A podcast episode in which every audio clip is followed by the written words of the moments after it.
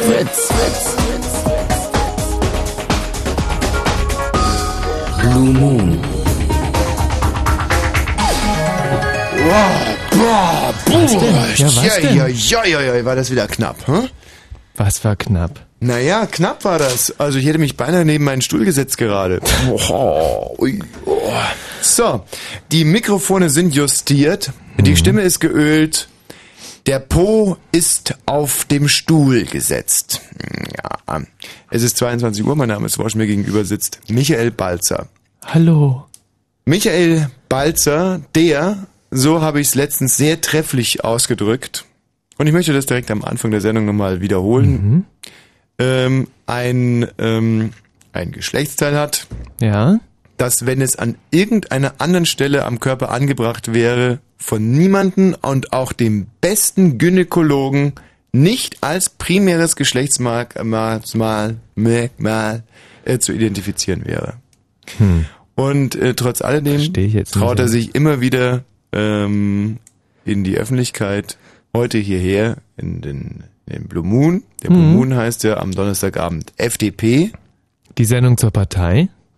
Liberal, parteiübergreifend, wöchentlich, bestechlich und gut. Eine Minute nach zehn, wir befassen uns heute mit, ähm, irgendwie habe ich den Eindruck, als wenn ich einen schrecklichen Zungenschlag hätte heute. Und es Nee, kann wirklich nicht an diesen 17 Sambuka liegen, die ich gerade Nee, getrunken daran habe. nicht. Aber äh, die, die Stimme klingt ein bisschen komisch. Nein, ich finde, dass ich mich heute komplett besoffen anhöre. Und das, obwohl ich's bin. Das gibt's doch, das kann doch überhaupt nicht wahr sein. Das ist ja albern. Also ich versuche mich jetzt noch deutlicher zu artikulieren. Ja? Äh, letzte Woche wurden wir ja vertreten von Knut und Bolle, die ihre Sache, wie ich Ja. finde, sehr schlecht gemacht haben. Aber trotzdem nochmal äh, liebe Grüße an die Kollegen. Ich selber äh, saß ja am letzten Donnerstag im Gefängnis wegen sogenannten, ja, sogenannten Exhibitionismus. Hm. Was, was hattest du genau gemacht? Bin nackt durch den Tiergarten gelaufen. Hm. Und die Leute sind alle weggerannt. Nee, gerannt bin geschrien ich. und geschrien. Nee, nee, war überhaupt Hm. nicht so. Nee, so war es eben überhaupt gar nicht. Ganz im Gegenteil. Also ich, ich renne da so durch den, äh, durch den Tiergarten, nackig. Da hält mich erstmal ein Jäger für ein Reh Mhm. und schießt nach mir und ich kann aber, kennst du Matrix? Ja. Ich konzentriere mich super, sehe die coolen kommen, weiche aus, Hm. renn so Bäume rauf und wieder runter und flitz so durch den Wald vor dem Jäger weg. Als nächstes, rat mal, was als nächstes kam? Da kommst du im Leben nicht drauf. Nach dem Jäger kam der Kasperl und der Seppel. und danach kam der Wachtmeister Dimpfelmoser und hat mich verhaftet. Nee, also jetzt mal ganz im Ernst, war natürlich nicht der Wachtmeister Dimpfelmoser. Ich bin ganz original wegen sogenannten Exhibitionismus, äh, obwohl wir dort ja eigentlich nur, ähm, ja, wir wollten mal nackt durch einen Tiergarten rennen, was ich irgendwie, der Fitnessbeauftragte von Adolf Hitler ist zum Beispiel jeden Morgen nackt im Tiergarten gejoggt. Ist wirklich wahr, ist überliefert und wurde dann, glaube ich, von der SA verhaftet. Und dann hat sich Mhm. erst auf der Wache herausgestellt, dass er äh, der Fitnessbeauftragte von Adolf Hitler ist. Und haben sie natürlich wieder laufen lassen, nackt. aber, ähm, aber, aber darüber wollen wir heute gar nicht überhaupt drüber reden, weil wir haben ein super Thema. Unsere deutsche Fußballnationalmannschaft der Frauen ist ja Weltmeister geworden. Mhm. Habt ihr euch das eigentlich in eurem Schwulenclub angeguckt? Nein. Im Schwulz guckt ihr nicht Frauenfußball? Nee, wir gucken äh, ganz, ganz selten Männerfußball. Hm. Ach, das ist ein Denkfehler. Ist es jetzt nicht so, dass Schwule gerne Frauenfußball gucken, nur weil Männer gerne Männerfußball gucken? Nee. Aha. Und ähm, also nee, haben wir nicht gesehen. Aber ich, ich habe schon mal Frauenfußball gesehen. Hm, fand ich sehr interessant. Sah ein bisschen, äh, ja, wie sah es aus? Ist schwer zu beschreiben. Sah, hm, ich konnte es halt von der Sportart zuerst nicht so richtig einordnen, was da passiert.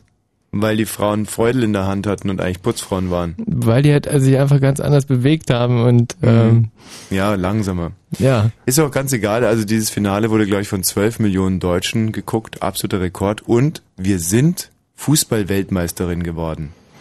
Wir Geil. Deutschen sind Fußballweltmeisterin geworden. Und das finde ich sensationell. Und ich denke, dass das also nach der, ich habe jetzt eine ganze Woche Zeit gehabt, darüber nachzudenken, was eigentlich die größere äh, Heldentat der Frauen war. Also in der Nachkriegszeit Deutschland wieder aufzubauen oder Fußballweltmeisterin zu werden. und ich bin äh, zu dem Ergebnis gekommen, äh, dass die größere Tat war, Deutschland wieder als Trümmerfrau aufzubauen. Dummerweise Mhm. liegt das ein paar Jahre zurück und wir können da keinen aktuellen Blue Moon drüber machen. Deswegen ist unser heutiger Aufhänger, wir sind Fußballweltmeisterinnen geworden. Hm? Der Aufhänger. Das Thema aber ist, was ist die größte Frauentat, die euch jemals widerfahren ist oder der ihr akustisch gemächtig wurdet? Also im Endeffekt, wenn in eurer Umgebung mal eine Frau was wirklich heroisch Großes getan hat und sei es nur einen guten Kuchen zu backen, ähm, nee, das nicht. Also es muss schon irgendwas sein, was jetzt nicht wahnsinnig typisch, doch, es, ich eier da schon den ganzen Tag. Seit ja, heute Morgen. einfach für die Menschheit eine, oder, oder für euch eine ganz wichtige Tat. also muss es jetzt etwas sein, was normalerweise nur Männer machen? Nein, muss es natürlich nicht. Es gibt ja Sachen, die normalerweise nur Frauen machen und die trotzdem wahnsinnig wichtig sind. Also doch und auch groß. einen leckeren Kuchen backen Genau. oder was? Okay. Also, was wir brauchen, sind Geschichten von Frauen, die echt was Geiles bewerkstelligt haben. Ähm, und wir interviewen heute auch solche Frauen. Wir haben ein Interview mit Kleopatra, mit der Jungfrau von Orleans, gespielt von Mila Jochovic. Wir haben ein Interview mit Marlene Dietrich, Petra Kelly sogar. Und, ähm, ähm, Moment, gucken wir auf meinen Zettel. Was? Was steht hier? Spezialist. Großmutter von Petra Kelly, Moment. Schriftsteller. Oh, da muss ich jetzt aber auch nochmal nachgucken. Also wir reden nicht mit Kleopatra selber, sondern Ach, mit Marlene einem, Dietrich haben wir auch gar nicht da. nee, wir reden mit einem Kleopatra-Forscher, mit einem Professor für neuere Geschichte und der hat eine Publikation über Jeanne d'Arc verfasst. Das ist äh, übrigens die Jungfrau von Orléans. Mhm. Also wir werden sozusagen nach großen Frauen in der Geschichte forschen, aber wir werden auch ganz aktuell von euch unter 0331 70 97 110 und wenn ihr große Frauen, wir werden übrigens auch mit der größten Frau Deutschlands sprechen. Äh, wie heißt die? Muss ich meine Unterlagen? Ottokar Lu- Luban. Nee, das ist der Rosa-Luxemburg-Experte. ja, wir werden sogar mit einem Rosa-Luxemburg-Experten äh, telefonieren. Der wohnt in, in Rosa, nee, nee, in Luxemburg und da rufen wir an und der erzählt uns dann ein bisschen was über Rosa Luxemburg. Aber Nee, Mutter Teresa haben wir persönlich, glaube ich, oder? Antje Ja. Detloff. Antje Detloff ist die größte Frau Deutschlands. Sie ist zwei Meter sechs groß. Und äh, mit der haben wir heute ein Interview ab 23.30 Uhr. Und meine erste Frage ist, ähm, wie ist denn das so, wenn man aus der, ähm, aus der Regentonne trinken kann? Äh, aus der, nee, aus der Gießkanne. Nee, scheiße, wie war denn die erste Frage nochmal? Die sollte doch irgendwie lustig sein. Mhm. Wie ist denn das, wenn man aus der, wenn man aus Kindersärgen trinken kann? Nee, scheiße. Äh, ja, wie ist denn die Luft da unten? Mensch, wie war denn meine erste Frage? Also ich habe auf alle Fälle eine wahnsinnig lustige Frage für Sie vorbereitet. Antje Detloff, sie ist zwei Meter sechs groß. Sie ist also ungefähr so groß wie vier normale deutsche Frauen. Und mit ihr werden wir sprechen.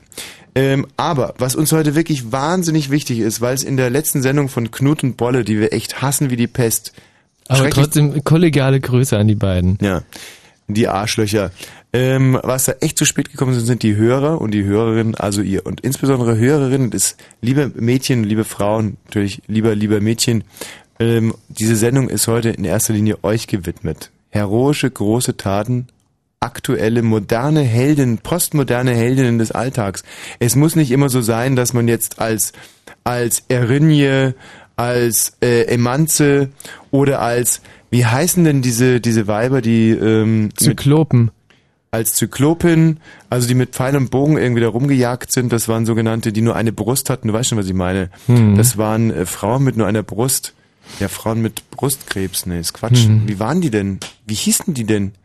Ähm, na? Amazonen. Amazonas, genau. Also es muss jetzt auch kein Amazonas sein, sondern es können auch wirklich ganz, ganz, ganz, ganz normale Frauen, gute Lehrerinnen, zum Beispiel eine gute Englischlehrerin ist mir genauso viel wert wie, äh, sagen wir mal, mh, ja, wie Kleopatra.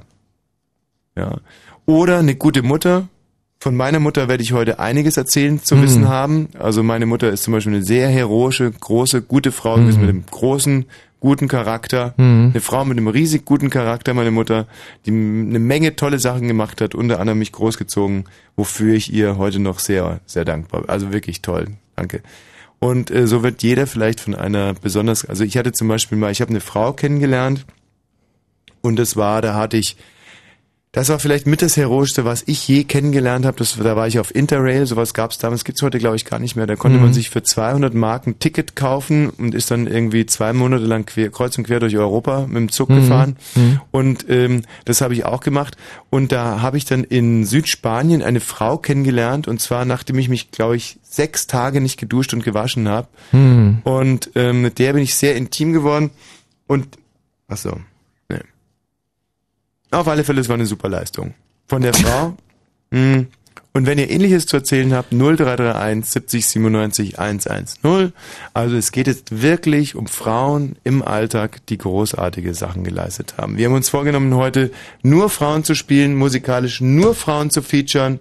Und äh, wir spielen jetzt eine Mädelsband, die heißen, ähm, das sind die, wie heißen sie doch gleich? Ah, Erich ja. Mielke, oder? Nein, es ist nicht Erich Mielke, ganz falsch. Heute aus besonderem Anlass nur Frauen, nur Frauenmusik. Mhm. Und das sind die No Angels.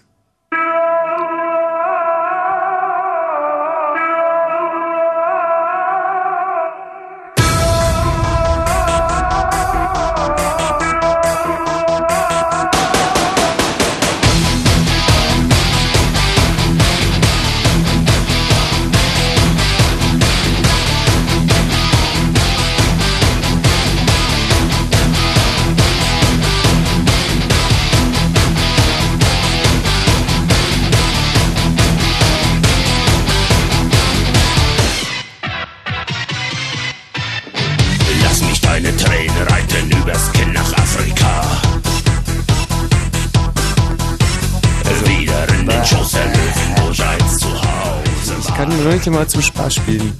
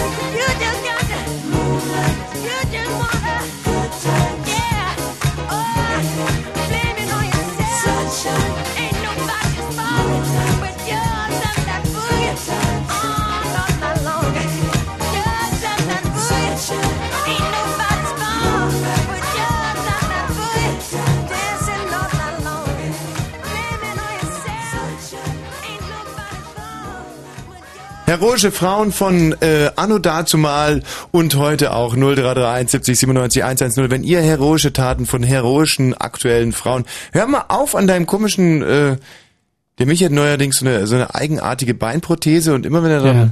hör mal auf Nee, irgendwie. nee, es tut mir leid. Ich muss, ich muss halt einfach, das, das Bein, das muss halt einfach auch, ich muss halt einfach mal versuchen, das irgendwie, so, weißt du, wie komisch das ist, wenn dieses Bein einschläft. Ey, wirklich. So, jetzt habe ich's aber. Dann hättest du halt besser jetzt- aufgepasst. Ich finde es sowieso, es ist so eine Schlamperei, so ein Bein zu verlieren. Sowas verliert man doch nicht. ja. Ja, das ist alles, was du dazu zu sagen hast. Ja. Hallo Willi. Hi. Der Willi mit dem Millimixer wächst Willi mit dem Willi äh, äh, Scheiße, das konnte ich auch schon besser. Der, ich bin echt betrunken, ey. Das kann doch von dem Schnaps nicht kommen. Ja, der Willi auch. mit dem Millimixer wächst Milli mit dem Willimixer. Der, der Willi mit dem Millimixer mixt Milli mit dem Willimixer. So, jetzt habe ich's.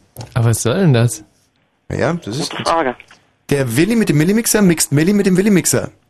Das ist super, wenn man das Milli, kann. Millimixer? Ja, Millimixer. nicht, nein, nicht Nilli, Nilli Mixer. Willi, du kennst also eine großartige, heroische Frau in deiner Umgebung. Ja. Und die heißt? Das ist eine Lehrerin von mir, also war eine Lehrerin von mir. Und was war an der so besonders? Also sie ist immer zu spät zum Unterricht gekommen. Mhm. Und wir haben aber trotzdem viel mehr bei ihr gelernt als bei unserem jetzigen Lehrer. Der immer pünktlich kommt. Ja, der kommt immer pünktlich. Sogar zu früh. Das heißt, sie hat eigentlich aus wenig, äh, äh, also quasi, was war eine Zeitmaximiererin, eine Zeitoptimiererin, deine, deine Lehrerin. Ja, und sie hat halt auch im Unterricht sehr viel, also sehr viel mit uns gelacht und so weiter. Hat auch nicht immer das gemacht, was unbedingt im Lehrplan stand, aber wir haben trotzdem halt sehr viel gelernt. Wie alt war sie? Weiß ich nicht genau.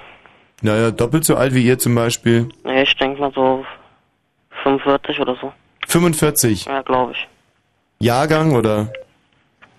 Nein, nicht Jahrgang, Alter. Dann war sie ja mehr als doppelt so alt wie ihr. Ja. Und wart ihr trotzdem ein bisschen verknallt in sie? Habt, habt ihr euch manchmal vorgestellt, wie sie, was sie untenrum anhat oder war, war das Ja, also, war das ich wirklich jetzt nur so eine Beziehung, die auf Respekt aufgebaut war? Weil das ist ganz wichtig bei der Beurteilung von großen Frauen, dass wir Männer also wirklich mal den ganzen Sex außen vor lassen, sagen, nein, das ist wirklich eine, hier respektieren wir die Leistung einer Frau, ohne dass wir sie als, als Lehrerin jetzt, äh, mit Blicken ausziehen zum Beispiel. Ja, also ich nicht. Das kannst du das ganz sicher von dir behaupten. Ja, das kann ich ganz sicher sein. Gerade als junger Mann, wie alt wirst du damals gewesen sein? Pff, zwölf. Ja, ungefähr. Da hat man ja nicht so viel Auswahl. Die eigene Mutter, vielleicht eine Schwester, schlimmstenfalls ein Hund oder ein Bruder. Und da kommt einem eine 45-jährige Englischlehrerin oder was hat die gegeben? Latein. Oh, scharf. Ja, doch, ganz schön zu Pass. Nee. Mhm. Wir hatten zum Beispiel eine Englischlehrerin, Frau Wirth, die konnte nur, also seitlich durch den Türstock gehen. Die war so wahnsinnig fett. Und trotz alledem haben wir immer so Daumenkinos gemalt, wo wir ähm, uns vorstellten, wie wir die so als erotische Hüpfburg benutzen. Apropos, ähm, apropos Hüpfburg, ähm, ich hatte so eine super Erfindung gemacht. Warte mal, was war denn das nochmal? Ähm, living, living, wenn man irgendwie so mit, äh, wenn man Kinder mit so Helium abfüllt. Hm. Living, äh, living, living, Mensch. Heißballon. Mann, bist du witzig. Nein. Living Heißballon. Nein, nicht Living Heiß Balloon. Warte mal. Living. Ich habe so eine geile Erfindung. Was könnte das nochmal sein? Wenn du ein Kind mit Helium, das ist dann so Living String Puppet. Nee. äh, zurück zu deiner ähm, Lateinlehrerin. Ja. Hältst du heute noch den Kontakt zu ihr? Nicht mehr so richtig. Ist nicht mehr in eurer Schule? Doch schon noch, aber ich sehe sie selten. Grüßt ihr euch noch auf dem Pausenhof? Ja, das schon. Wie heißt sie? Frau Neumann. Frau Neumann. Guten Morgen, Frau Neumann. Hallo Willi. Stell mir irgendwie schön vor. Hm. Hallo Frau Neumann, wie geht's Ihnen heute? Willi. Mein Gott. Ich hab dir doch gesagt, du sollst mich. Also wenn wir uns in der Schule sehen. Willi, ich hab's dir doch erklärt, du kannst mich auf dem Pausenhof nicht so ansprechen. Zu Hause ist zu Hause und auf dem Schulhof ist. Komm, jetzt pack doch mal aus. Da ist doch irgendwas gelaufen. Nö. Ja, und was? Nein, nichts ist gelaufen. Ach, Willi. Ist doch Quatsch. Auf was für Gedanken kommst du bloß? Harold, kennst du Harold und Mord? Nö. Ich glaube, da ähm, war das nicht auch eine Lehrerin? Ich weiß nicht, ob Mord oder Harold der Mann war. Frau Neumann und Willi. Das finde ich eine sehr sch- schöne moderne Adaption. Frau Neumann und Willi würde ich gerne ver, äh, ver oder da gibt's ja auch beim Kleinen so eine schöne Geschichte, wie er sich in die Nachbarin verliebt. Kennst du die? Nein. Er klingelt das kleine Arschloch bei seiner Nachbarin, die ist ungefähr dreimal so alt wie er und hat keinen Schlüpfer an und hebt dann so sein Röckchen hoch und dann sagt die, ah, du hast ja überhaupt kein Höschen an. Und dann sagt der, ja, ich wollte dann ihre Säfte abverlieren. Smack, smack, smack. Und ich würde so eine, also wenn ich die Geschichte von dir und Frau Neumann verfilmen müsste, dann würde ich so eine Melange machen zwischen Harold and Mord und äh, dem kleinen Arschloch. Kannst du dir das vorstellen? Naja. Willi, Mensch, also fruchtiger und spritziger kann man in so eine Sendung gar nicht starten als mit dir, Willi. Vielen Dank. Also wirklich vielen, vielen herzlichen Dank. Okay. Willi, danke dir. Ja, dann. Hallo, Herr Wittenberg. Hallo. Ja, Ja, ich grüße einmal äh, Tommy, nicht wahr? Und ja einmal darum geht's aber nicht, Herr Wittenberg. Michi. Es geht hier um Hallo. wunderbare, großartige Frauen. Ja, und zwar, also bei mir jetzt folgendes, ja. Hm. Ich habe in den Ferien eine Radtour gemacht, drei Wochen lang mit einer großen Gruppe. Ja. Und ich habe da ein Mädel kennengelernt, ich sage jetzt mal M dazu, ja, weil Anonymität sollte schon sein. Und zwar äh, hat sie M. mich geküsst, obwohl ich stark Herpes hatte. Herpes. Herpes, ja, man muss sich das so vorstellen, jeder Mensch, der hatte Herpesviren, So wie der, wie der Schill, ja? Ja, na sozusagen. Und es ist ja so, äh, wenn man psychische oder physische Beanspruchung hat und überbelastet wird, dann können diese Herpesviren ausbrechen. Und das war bei mir der Fall. Mein ganzer Mund war im Prinzip äh, ja, eine offene Wunde, so kann man es fast schon sagen. Und ja, sie hat mich trotzdem geküsst, ja, und ich war selber ein bisschen überrascht. Das jetzt stimmt jetzt wirklich, ja. Ja. Und ja, also das ist für mich eine heroische Tat so von ihr, muss ich Also sagen. du eitetest aus allen Ecken und Enden. Nochmal bitte? Du eitetest Eitete? aus allen Ecken und Enden und Ja, äh, mein, mein Oberkiefer, der war im Prinzip äh, so offen, so eine weiße Wunde im Prinzip. Und an der. Lippe hatte ich auch, ähm, na, so Herpesflecken, so eine Art Pickel. also du sahst schon fast tollwütig aus. Ja, ich sah wirklich nicht gut aus. Dann hatte ich, äh, ist es immer so, dass man da so einen komischen Geschmack im Mund hat. Ja, das würde mich jetzt aber interessieren, was man für einen Geschmack im Mund hat, wenn man Herpes hat. Ja, das ist so, äh, einfach eklig. Also, das ist so ein Ach, eklig, da wäre ich jetzt also, selber nie drauf gekommen. Ist so ein bisschen bitter so, Mhm. aber einfach so krank. Schmeckt nach Krankheit irgendwie so. Das ist vielleicht, so kann man es am besten erklären, ja. Gibt es irgendeine Eissorte, die so schmeckt wie Herpes? Nein, ich glaube nicht, ne. Mhm. Ja, vielleicht Pistazie, das könnte es vielleicht sein, ja. Pistazie vielleicht. Ich glaube, dass du da dich jetzt von der Farbe hast eher leiten lassen, weil Pistazie schmeckt für mich überhaupt nicht krank. Nee. Krank schmeckt für mich zum Beispiel, also ich habe einmal in der, habe ich eine Wette verloren und da musste ich dem Michi Balz am Arsch lecken. Am Arsch lecken. Mhm. Und warum? Was war das für eine Wette? Ja, pff, da haben wir, was haben wir damals eigentlich getippt? Also da haben wir in der ganzen Firma getippt und ähm, der, äh, der, der gewonnen hat, der hat, glaube ich, irgendwie alle haben 10 Euro in den Pott getan. Mhm. Der Gewinner bekam dann irgendwie, weiß nicht was, 100, 170 Euro oder so. Mhm. Ah. Und der, der am schlechtesten getippt hat, musste Michi Balzer am Arsch lecken. Ach so. Und wie war's? Ja, ja, also hat sich zumindest nicht nach Pistazie, also hatte mit Pistazie gar nichts zu tun. Ja, so wie Schlumpfeis, oder? Schlumpf? Wie Schlumpfeis? Mhm. Dieses hellblaue oder wie? Quatsch. Nee, es war eher so wie, ähm, ja, wie Hundescheiße-Eis. Äh, das ist ja eklig. Ja. Ja. Deswegen drauf an. wahrscheinlich auch, ähm, also ich habe es ganz selten gesehen irgendwo. Mhm. Stracciatella, Hundescheiße, Eis, Vanille, Schokolade. Ja. Na Ja, gut, also und die jedenfalls, hat dich da also war das geküsst? wirklich eine sehr sympathische Tat von ihr. Hm. Also nee, muss ich jetzt mal wirklich so sagen. Also es Und- war wirklich ein nettes Mädel, ich habe mich selbst mit ihr verstanden und so. Aber jetzt mal was ganz was anderes. Du hast ja dann im Prinzip angesteckt, oder? Äh, also eigentlich nicht. Also das ist eigentlich nicht ansteckend, glaube ich. Herpes ist nicht ansteckend? Nein, ich glaube nicht. Nee, wirklich nicht. Also ich Nee, weiß die nicht Pest genau. ja Es auch nicht. Virus könnte sein, dass es ansteckend war, aber ich glaube, also ich bin schon ein bisschen früher von dieser Fahrt dann nach Hause gefahren und also ich habe im Prinzip nicht mehr von ihr gehört. Kann sein, dass es später ausgebrochen ist. Das bricht ja immer ein bisschen später aus. Also, Weißt du, ähm, da muss ich jetzt mal ganz ehrlich sagen, ja. Du, du weißt ganz genau, dass Herpes ansteckend ist. Und du weißt ganz genau, dass du die Frau angesteckt hast. Es kann natürlich sein, dass sie selber schon äh, hoch Herpes infiziert war im Vorfeld. Ah. Ja, uh, da hast du natürlich recht. Das ist mir ja nicht in den Sinn gekommen. Dann wäre es nicht ganz so heroisch gewesen. Aber nehmen wir jetzt einfach mal an, dass sie in, Ja. in Liebe zu dir, in, vielleicht war, okay, aber anders, vielleicht war sie einfach nur pervers. Ja. Nee, glaube ich nicht. Nee, sie war, sie war ein ganz sympathisches Mädel und so, nicht wahr? Wir hatten einfach beide Lust, uns zu küssen. Hm. Dann Hat haben wir sie das gemacht. Nee, mal war- was anderes, hat sie schon was getrunken gehabt oder? nee, weil, muss mal, ich kurz mal die Geschichte erzählen, wie das dazu gekommen ist, ja? Wahnsinnig gern. Und zwar folgendes, wir lagen in einer Tonhalle, ja. Damals zusammen, das war in Dresden, haben wir zu 30 in einer Tonhalle geschlafen und ich lag äh, auf einer Matratze in der Mitte der Tonhalle und es war so morgens um zwei. Und ja, da haben wir uns angeguckt und sie wusste, dass ich Herpes hatte.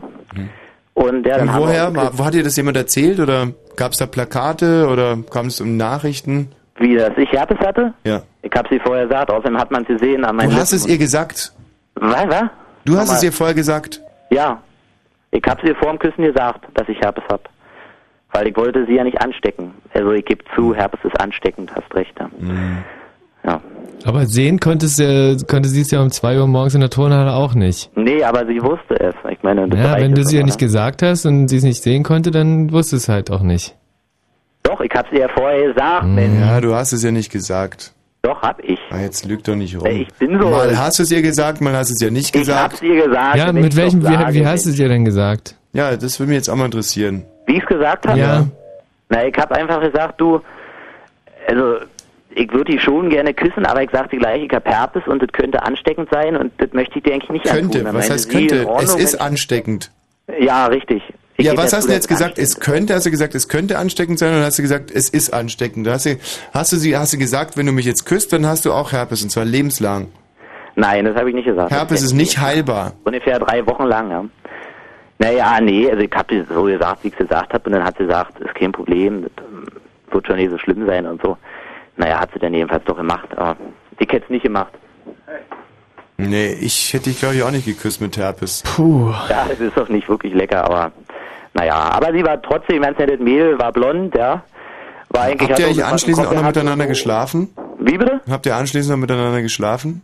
Nein, wir hatten, äh, darf ich das jetzt sagen? Naja, das kann ich schon machen. Äh, also, wir hatten Petting. Petting, was ist das? Ist das Äh. auch sowas wie Herpes oder? Nee, naja, Petting, das weißt du doch selber, Mensch, Petting. Das ist so was wie, äh, Ach so, sie hat ihre Tage oder was, oder? ja, kann ich das jetzt mal erzählen, so Was ist denn Petting? ist? Also, was ich darunter verstehe, also, das ist, also, online, also runterholen, ja. Hä? Woher? Ja, wie soll ich das jetzt sagen, Mensch? Also, alles, was, sag ich mal, nicht zum Geschlechtsakt jetzt selber zählt, ist, äh, Petting. Also sowas wie Tischtennis oder? Ja, naja, Tischtennis oder Klavierspielen oder Ist Maultrommel alles. Petting. Naja, also, ich, ja, du weißt schon ganz genau, ja, aber mehr war dann auch nicht, ja. Hm. Und das, also diese Petting fand schon in dieser Tonhalle statt, ja. Und dann natürlich musste man da sehr ruhig sein, das war auch sehr, ja, das erste Mal, dass es so unter so vielen Zeugen sozusagen, die alle geschlafen haben, aber es war sehr aufregend, ja.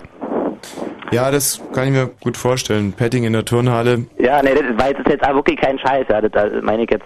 Neben mir lagen auch noch andere Mädels und hätten die die Augen mal zwischendurch aufgemacht, also das wäre ziemlich komisch gewesen, so wirklich.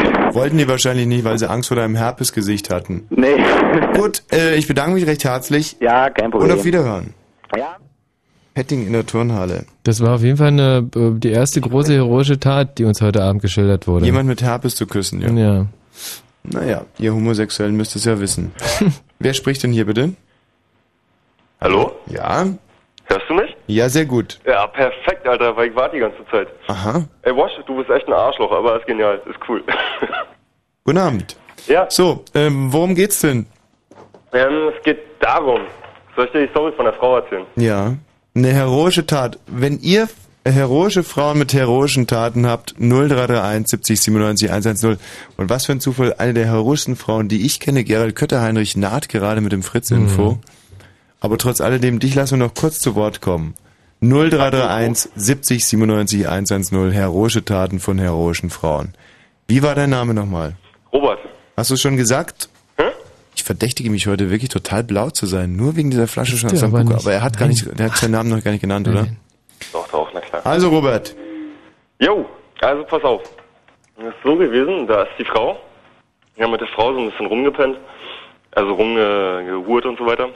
Du hast mit Auf einer. Frau rumgehurt. Ja. War es denn eine Hure? Nein. Wie kann man denn mit einer Nicht-Hure rumhuren? Naja, sozusagen einfach nur dreckigen Sex. Bitte? Dreckigen Sex. Wie alt bist du? Ich bin 14. 14. Ja. Nein, ich bin schon ein bisschen älter. Pass auf, das war so gewesen, wir hatten Anlügen- Köstlich. Nee, anlügen lassen wir uns Geschichte. überhaupt nicht, oder? In Ja. dem Moment, wo wir nur den leisesten Verdacht haben, dass wir angelogen werden, da sagen wir einfach, nein, das haben wir nicht nötig, weil wir haben ja zum Beispiel noch die Alina in der Leitung. Hallo Alina. Hi, Alina, anlügen lassen müssen wir uns nicht, ne? wieso? Wie, wieso? Ja, wieso anlügen? Ja, ja, eben, wieso denn anlügen? Wir sind ja nicht doof. Alina, wir hören uns mal zusammen das Fritz-Info an, Ja. ne? Mhm.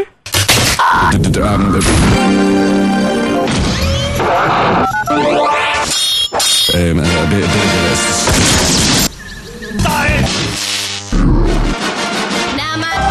babst denn?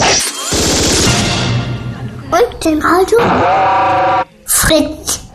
Und nach dem Fritz-Info reden wir dann, Alina. Ja. Um, über was denn dann eigentlich?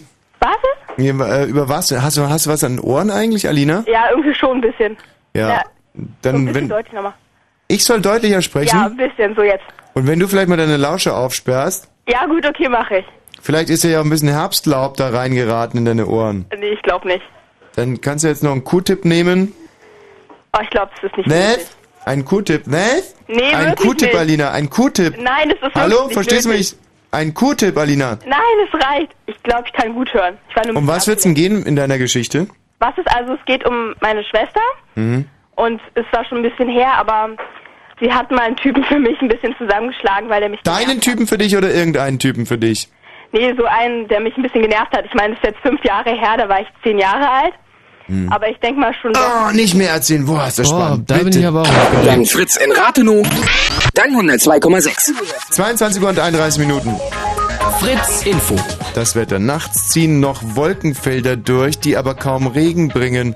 Die Temperaturen sinken auf plus 3 bis minus 3 Grad. Morgen wird es wieder sonnig, trocken bei 9 bis 12 Grad. Und jetzt die Meldungen mit Gerald Götterheinrich.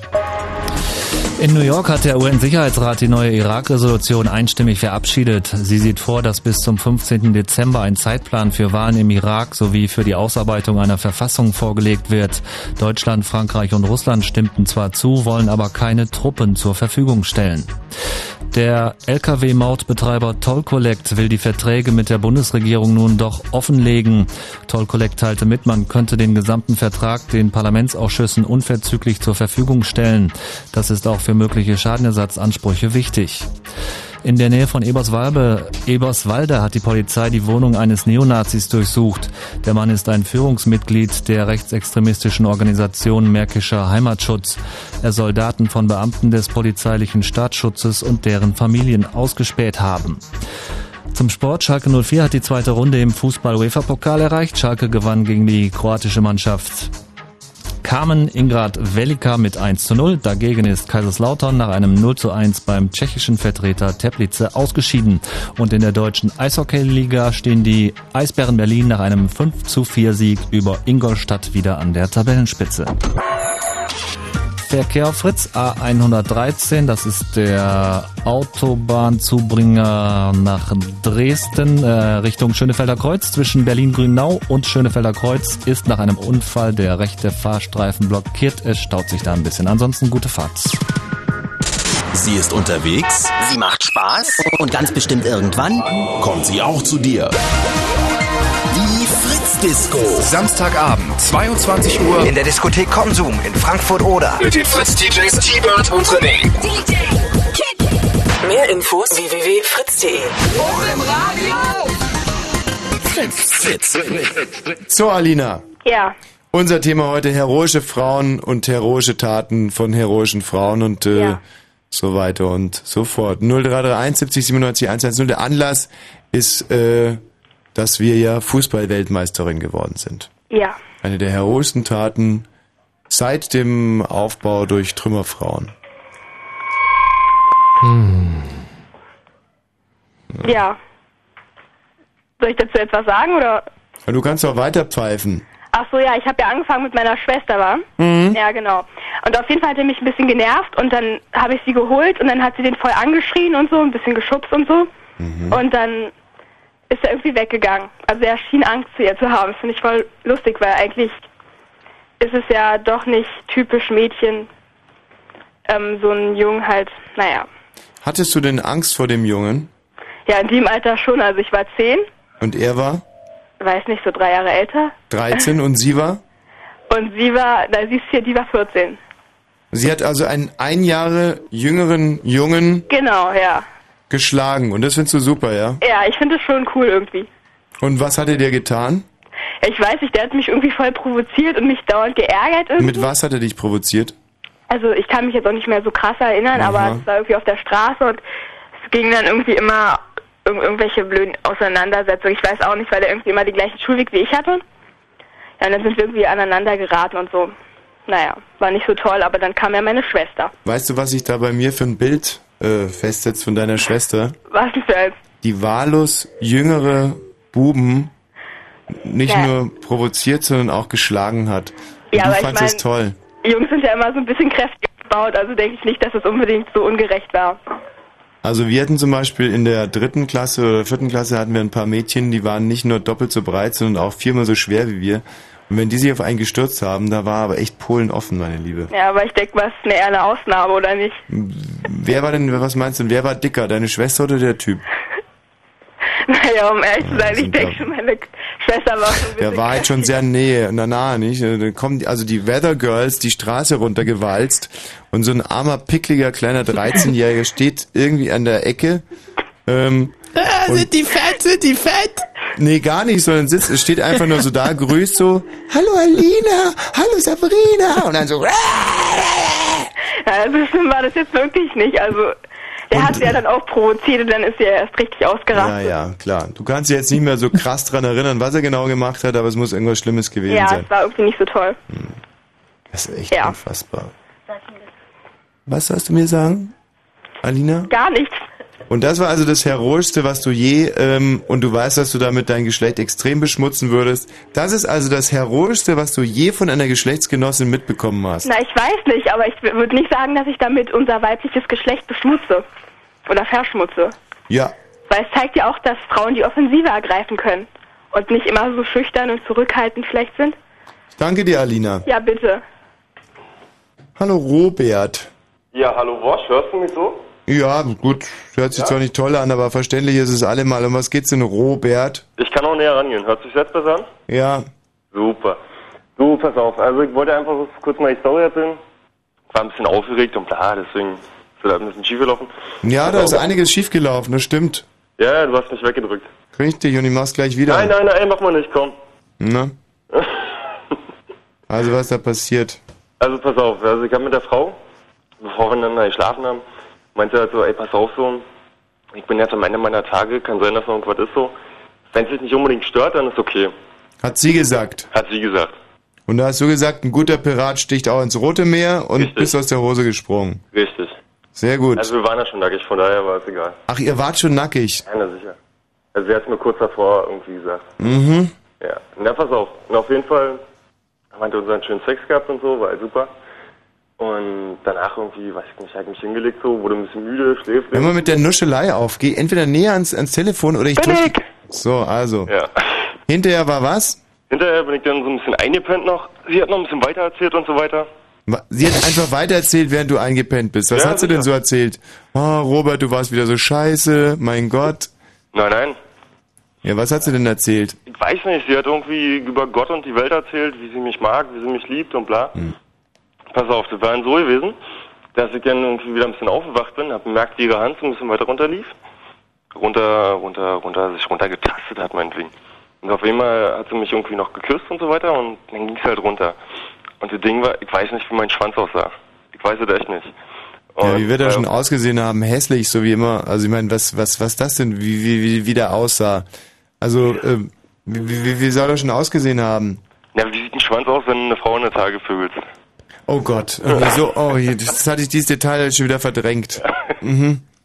Alles klar, auf jeden Fall geht sie halt runter Mhm. und fängt an mir an zu lutschen, Mann. Und ich häng da und denk bloß so, oh scheiße, Alter, wenn die Frau mich jetzt küsst, dann hab ich echt ein Problem irgendwie.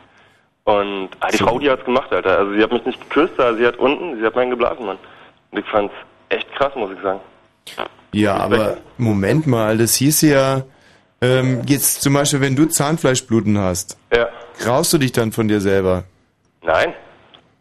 Aber ich meine, guck mal jetzt irgendwie, das ist doch, aber trotzdem, ich meine, das ist in deinem eigenen Mund. Michi, was sagst du dazu? Das ist wirklich eine wahnsinnig heroische Tat. Also ich bin, ich bin so stolz auf unsere Frauen jetzt äh, in diesen 40 Minuten Sendung, die wir bis jetzt hatten. Applaus. Ähm, da bin ich so stolz geworden auf unsere Frauen, was, was die alles Heroisches leisten. Mhm. Es könnte aber möglicherweise auch daran liegen, dass vornehmlich Männer anrufen, also ähm, vor allem Männer mit irgendwelchen Behinderungen und das dann als heroisch begreifen, dass die Frauen sich über diese Behinderungen wegsetzen. Ja. Woschko mit Spiegel, du bist selbst ein Kerl, Mann.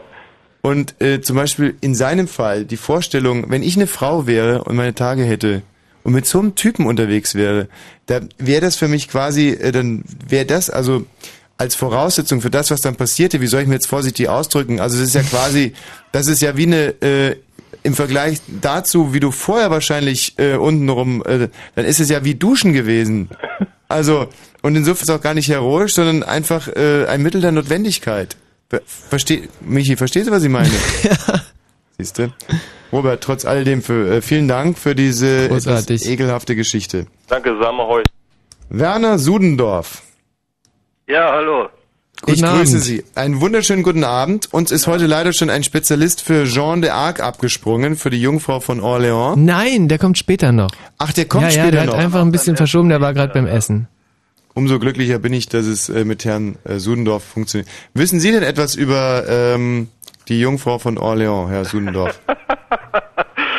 Naja, Gott, was so jeder weiß, nicht? Sie ist, äh, hat die Franzosen in den Krieg geführt und gewonnen und so weiter und dann ist sie verbrannt worden? so ist es, jawohl. Und jetzt raten Sie mal, wie alt die war, als sie verbrannt wurde. Raten, 24? Ja, fast 19 Jahre alt. Die war wahnsinnig 19, jung. Ja. Wie alt war Marlene Dietrich, für die Sie ja heute Abend hier sprechen wollen, als sie äh, verbrannt wurde? Die Gestorben wurde ist. nicht verbrannt. Richtig, bravo. So, Ja, Sie, sind, toll. Sie sind ja wirklich ein kompletter Auskenner. Marlene Dietrich ist geboren worden. Ja, Fragezeichen. das wahr, das stimmt. Wann war denn das? Ja, Mensch, also äh, das war 1901, jetzt habe ich ja schon 150 Punkte. Richtig. Wir beschäftigen uns ja heute hier mit großartigen Frauen und heroischen Taten von großartigen Frauen. Der Anlass, wir sind Fußball-Weltmeisterin geworden am Wochenende. Ja. Gibt es irgendeinen Aspekt, unter dem man Marlene Dietrich unter wirklich heroische, große Frauen, abgesehen davon, dass sie eine große Schauspielerin war, unbestritten, unter dem Begriff große Frauen subsumieren kann? Ich glaube ja gar nicht, dass sie eine große Schauspielerin war. Äh, aber ähm, also man kann sicherlich verschiedene Aspekte nehmen. Äh, jetzt wird das ein bisschen äh, ernsthafter, als das sonst in ihrer Sendung ist. Also nach Manchmal meiner Ansicht ernsthaft. konnte sie gar nicht richtig äh, schauspielern, sie konnte auch nicht richtig singen und äh, alles das hat sie aber ähm, äh, hat sie aber so äh, vorgebracht, also äh, dass alle Leute ähm, von ihr fasziniert waren. Also das ist natürlich eine ziemliche Leistung. Ob das heroisch war, weiß ich nicht. Also heroisch könnte ich mir höchstens vorstellen, dass ähm, äh, dass sie mit den Amerikanern äh, in den Krieg gezogen ist. Nicht, dass sie an die Front gegangen ist und die Amerikaner unterstützt hat im Zweiten Weltkrieg, dadurch, dass sie da ähm, gesungen hat, die äh, Soldaten, äh, also den Soldaten Mut gemacht hat und so weiter. Also da ist sie sicherlich in, unter Lebensgefahr äh, gewesen. War das wirklich so? Können Sie Ja, da was Konkretes, Konkretes dazu sagen? Wann, wann Naja, war sie da also, unter Lebensgefahr? Das war, das war so, dass sie äh, in den 40er Jahren, nicht? Also so 43, ähm, da ist sie, äh, hat sie quasi schon Abschied genommen von ihrer Filmkarriere. Sie hatte also wirklich die Nase voll vom Film und ist äh, erstmal in Amerika rumgezogen und, also was heißt rumgezogen? Sie hat äh, so, so äh, Shows gemacht und hat dafür Kriegsanleihenwerbung gemacht. Dafür ist sie dann sogar ausgezeichnet worden, weil sie unglaublich viel Geld zusammengekriegt hat. Und ähm, äh, dann hat sie natürlich, also sie wusste ja, dass ihre, also ihre Familie war ja noch in Deutschland und äh, auch Freunde und so weiter waren in Deutschland.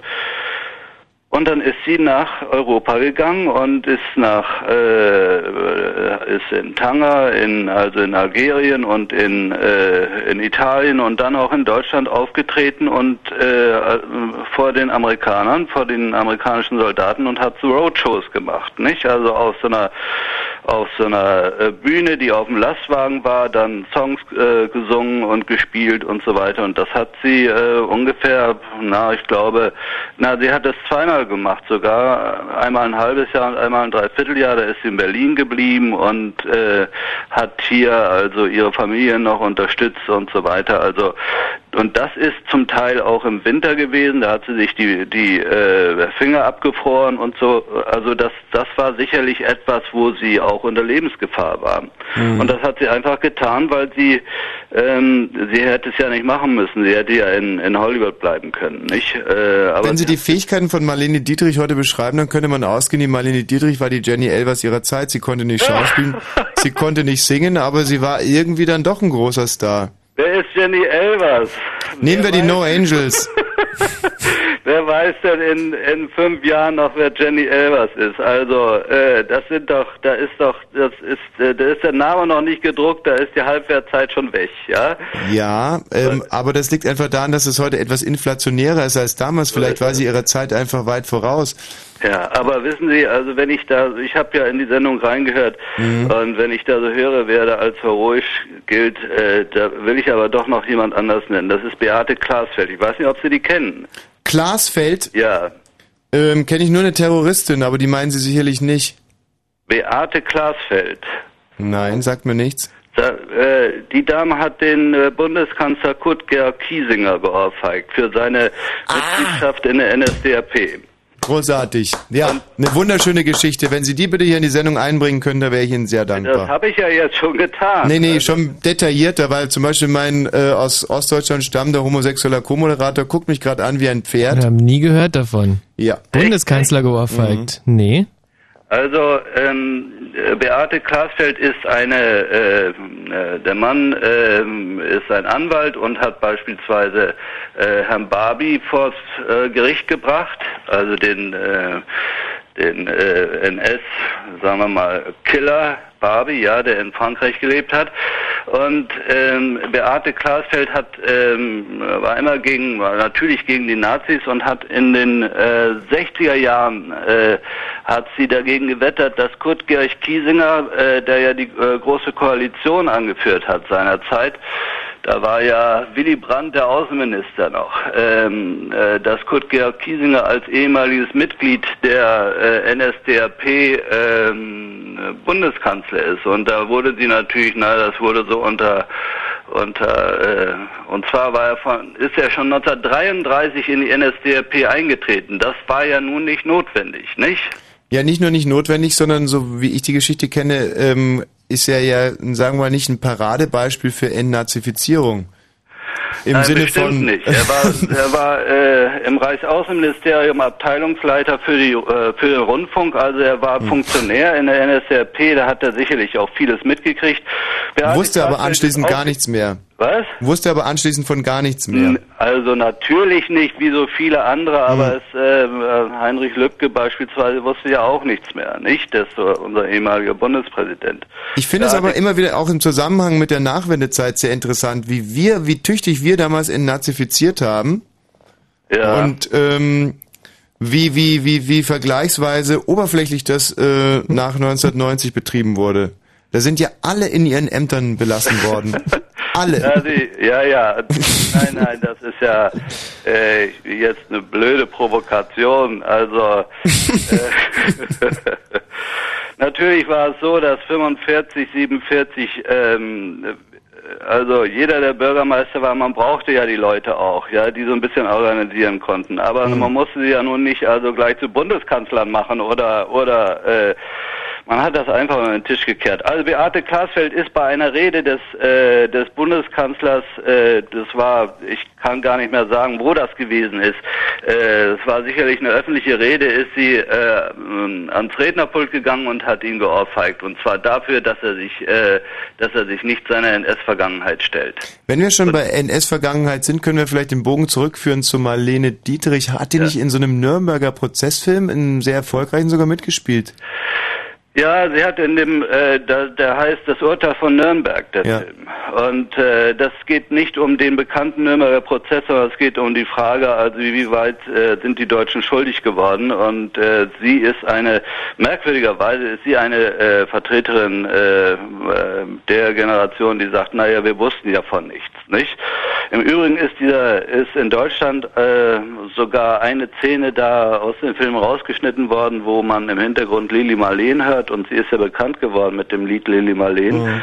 Also nicht nur mit dem Lied, aber sie ist, äh, sie hat das also ähm, sehr äh, unter den Amerikanern sehr bekannt gemacht und ähm, dann sagt sie also zu dem Spencer Tracy, das ist so ein wunderschönes Lied und das kann man eigentlich nur auf Deutsch verstehen, aber das ist alles rausgeschnitten worden in, in Deutschland.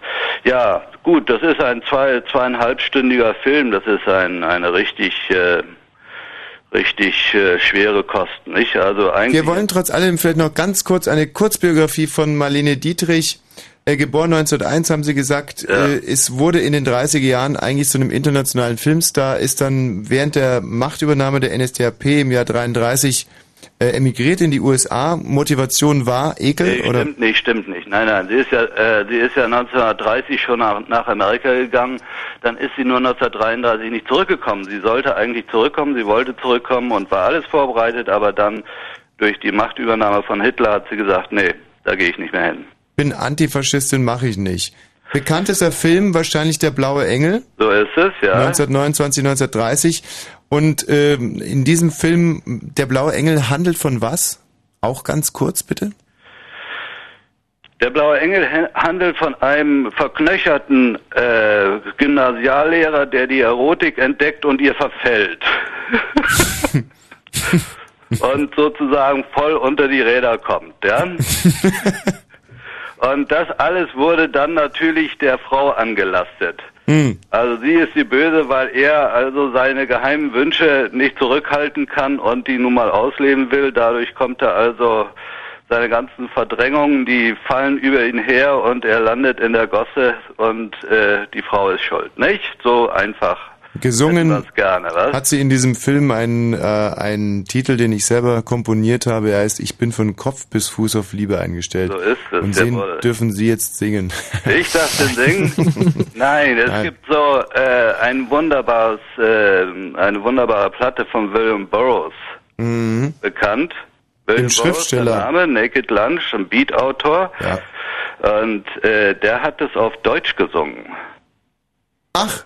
Der hat es auf Deutsch gesungen und ich hab's ihrem Menschen, der mich angerufen hat, gesagt, diese Platte soll sie auch spielen, die ist also äh, die ist richtig knackig, ja. Die haben wir nicht gefunden, das wurde mir ausgerichtet. Echt? Der das ist übrigens. findet ihr nicht? Nee. Habt euch keine Mühe gegeben. Doch, haben wir uns in der Tat. Ach, habt euch keine Hetze. Mich anrufen Okay, ich spiel's jetzt. Ich, bin von Kopf bis Fuß auf Liebe eingestellt. Was ist Ihr persönliches Lieblingslied von Marlene Dietrich, die er wirklich nicht singen konnte? Ach, das weiß ich jetzt auch nicht. Also, ähm, da gibt's so viele Lieder. Äh, äh, nee, kann ich jetzt nicht sagen. Also, ähm, Pfaff der Zauberdrache. Ach nee, das ist ja langweilig. Ja, also, äh, also das ist ja so ein bisschen, das ist ja so ein bisschen Kinderlied äh, Mhm. nachempfunden, nicht? Äh, wer wird denn weinen, wenn man auseinandergeht, wenn an der nächsten Ecke schon ein anderer steht? Verstehe. Ja. Das ist doch super, oder? Und passt ganz großartig äh, zu unserer jetzigen äh, äh, Situation, Herr Werner Sudendorf. Sie kannten unsere Sendung, Sie waren vorgewarnt, haben sich trotzdem der Herausforderung gestellt, Jawohl. haben das äh, Jungvolk in Berlin und Brandenburg um viele, viele Informationen bereichert. Und dafür äh, äh, äh, verleihen wir Ihnen jetzt die äh, Marlene Dietrich Hutnadel am Band. Tschüss, einen schönen Okay, Abend noch. Schönen Abend noch. Tschüss.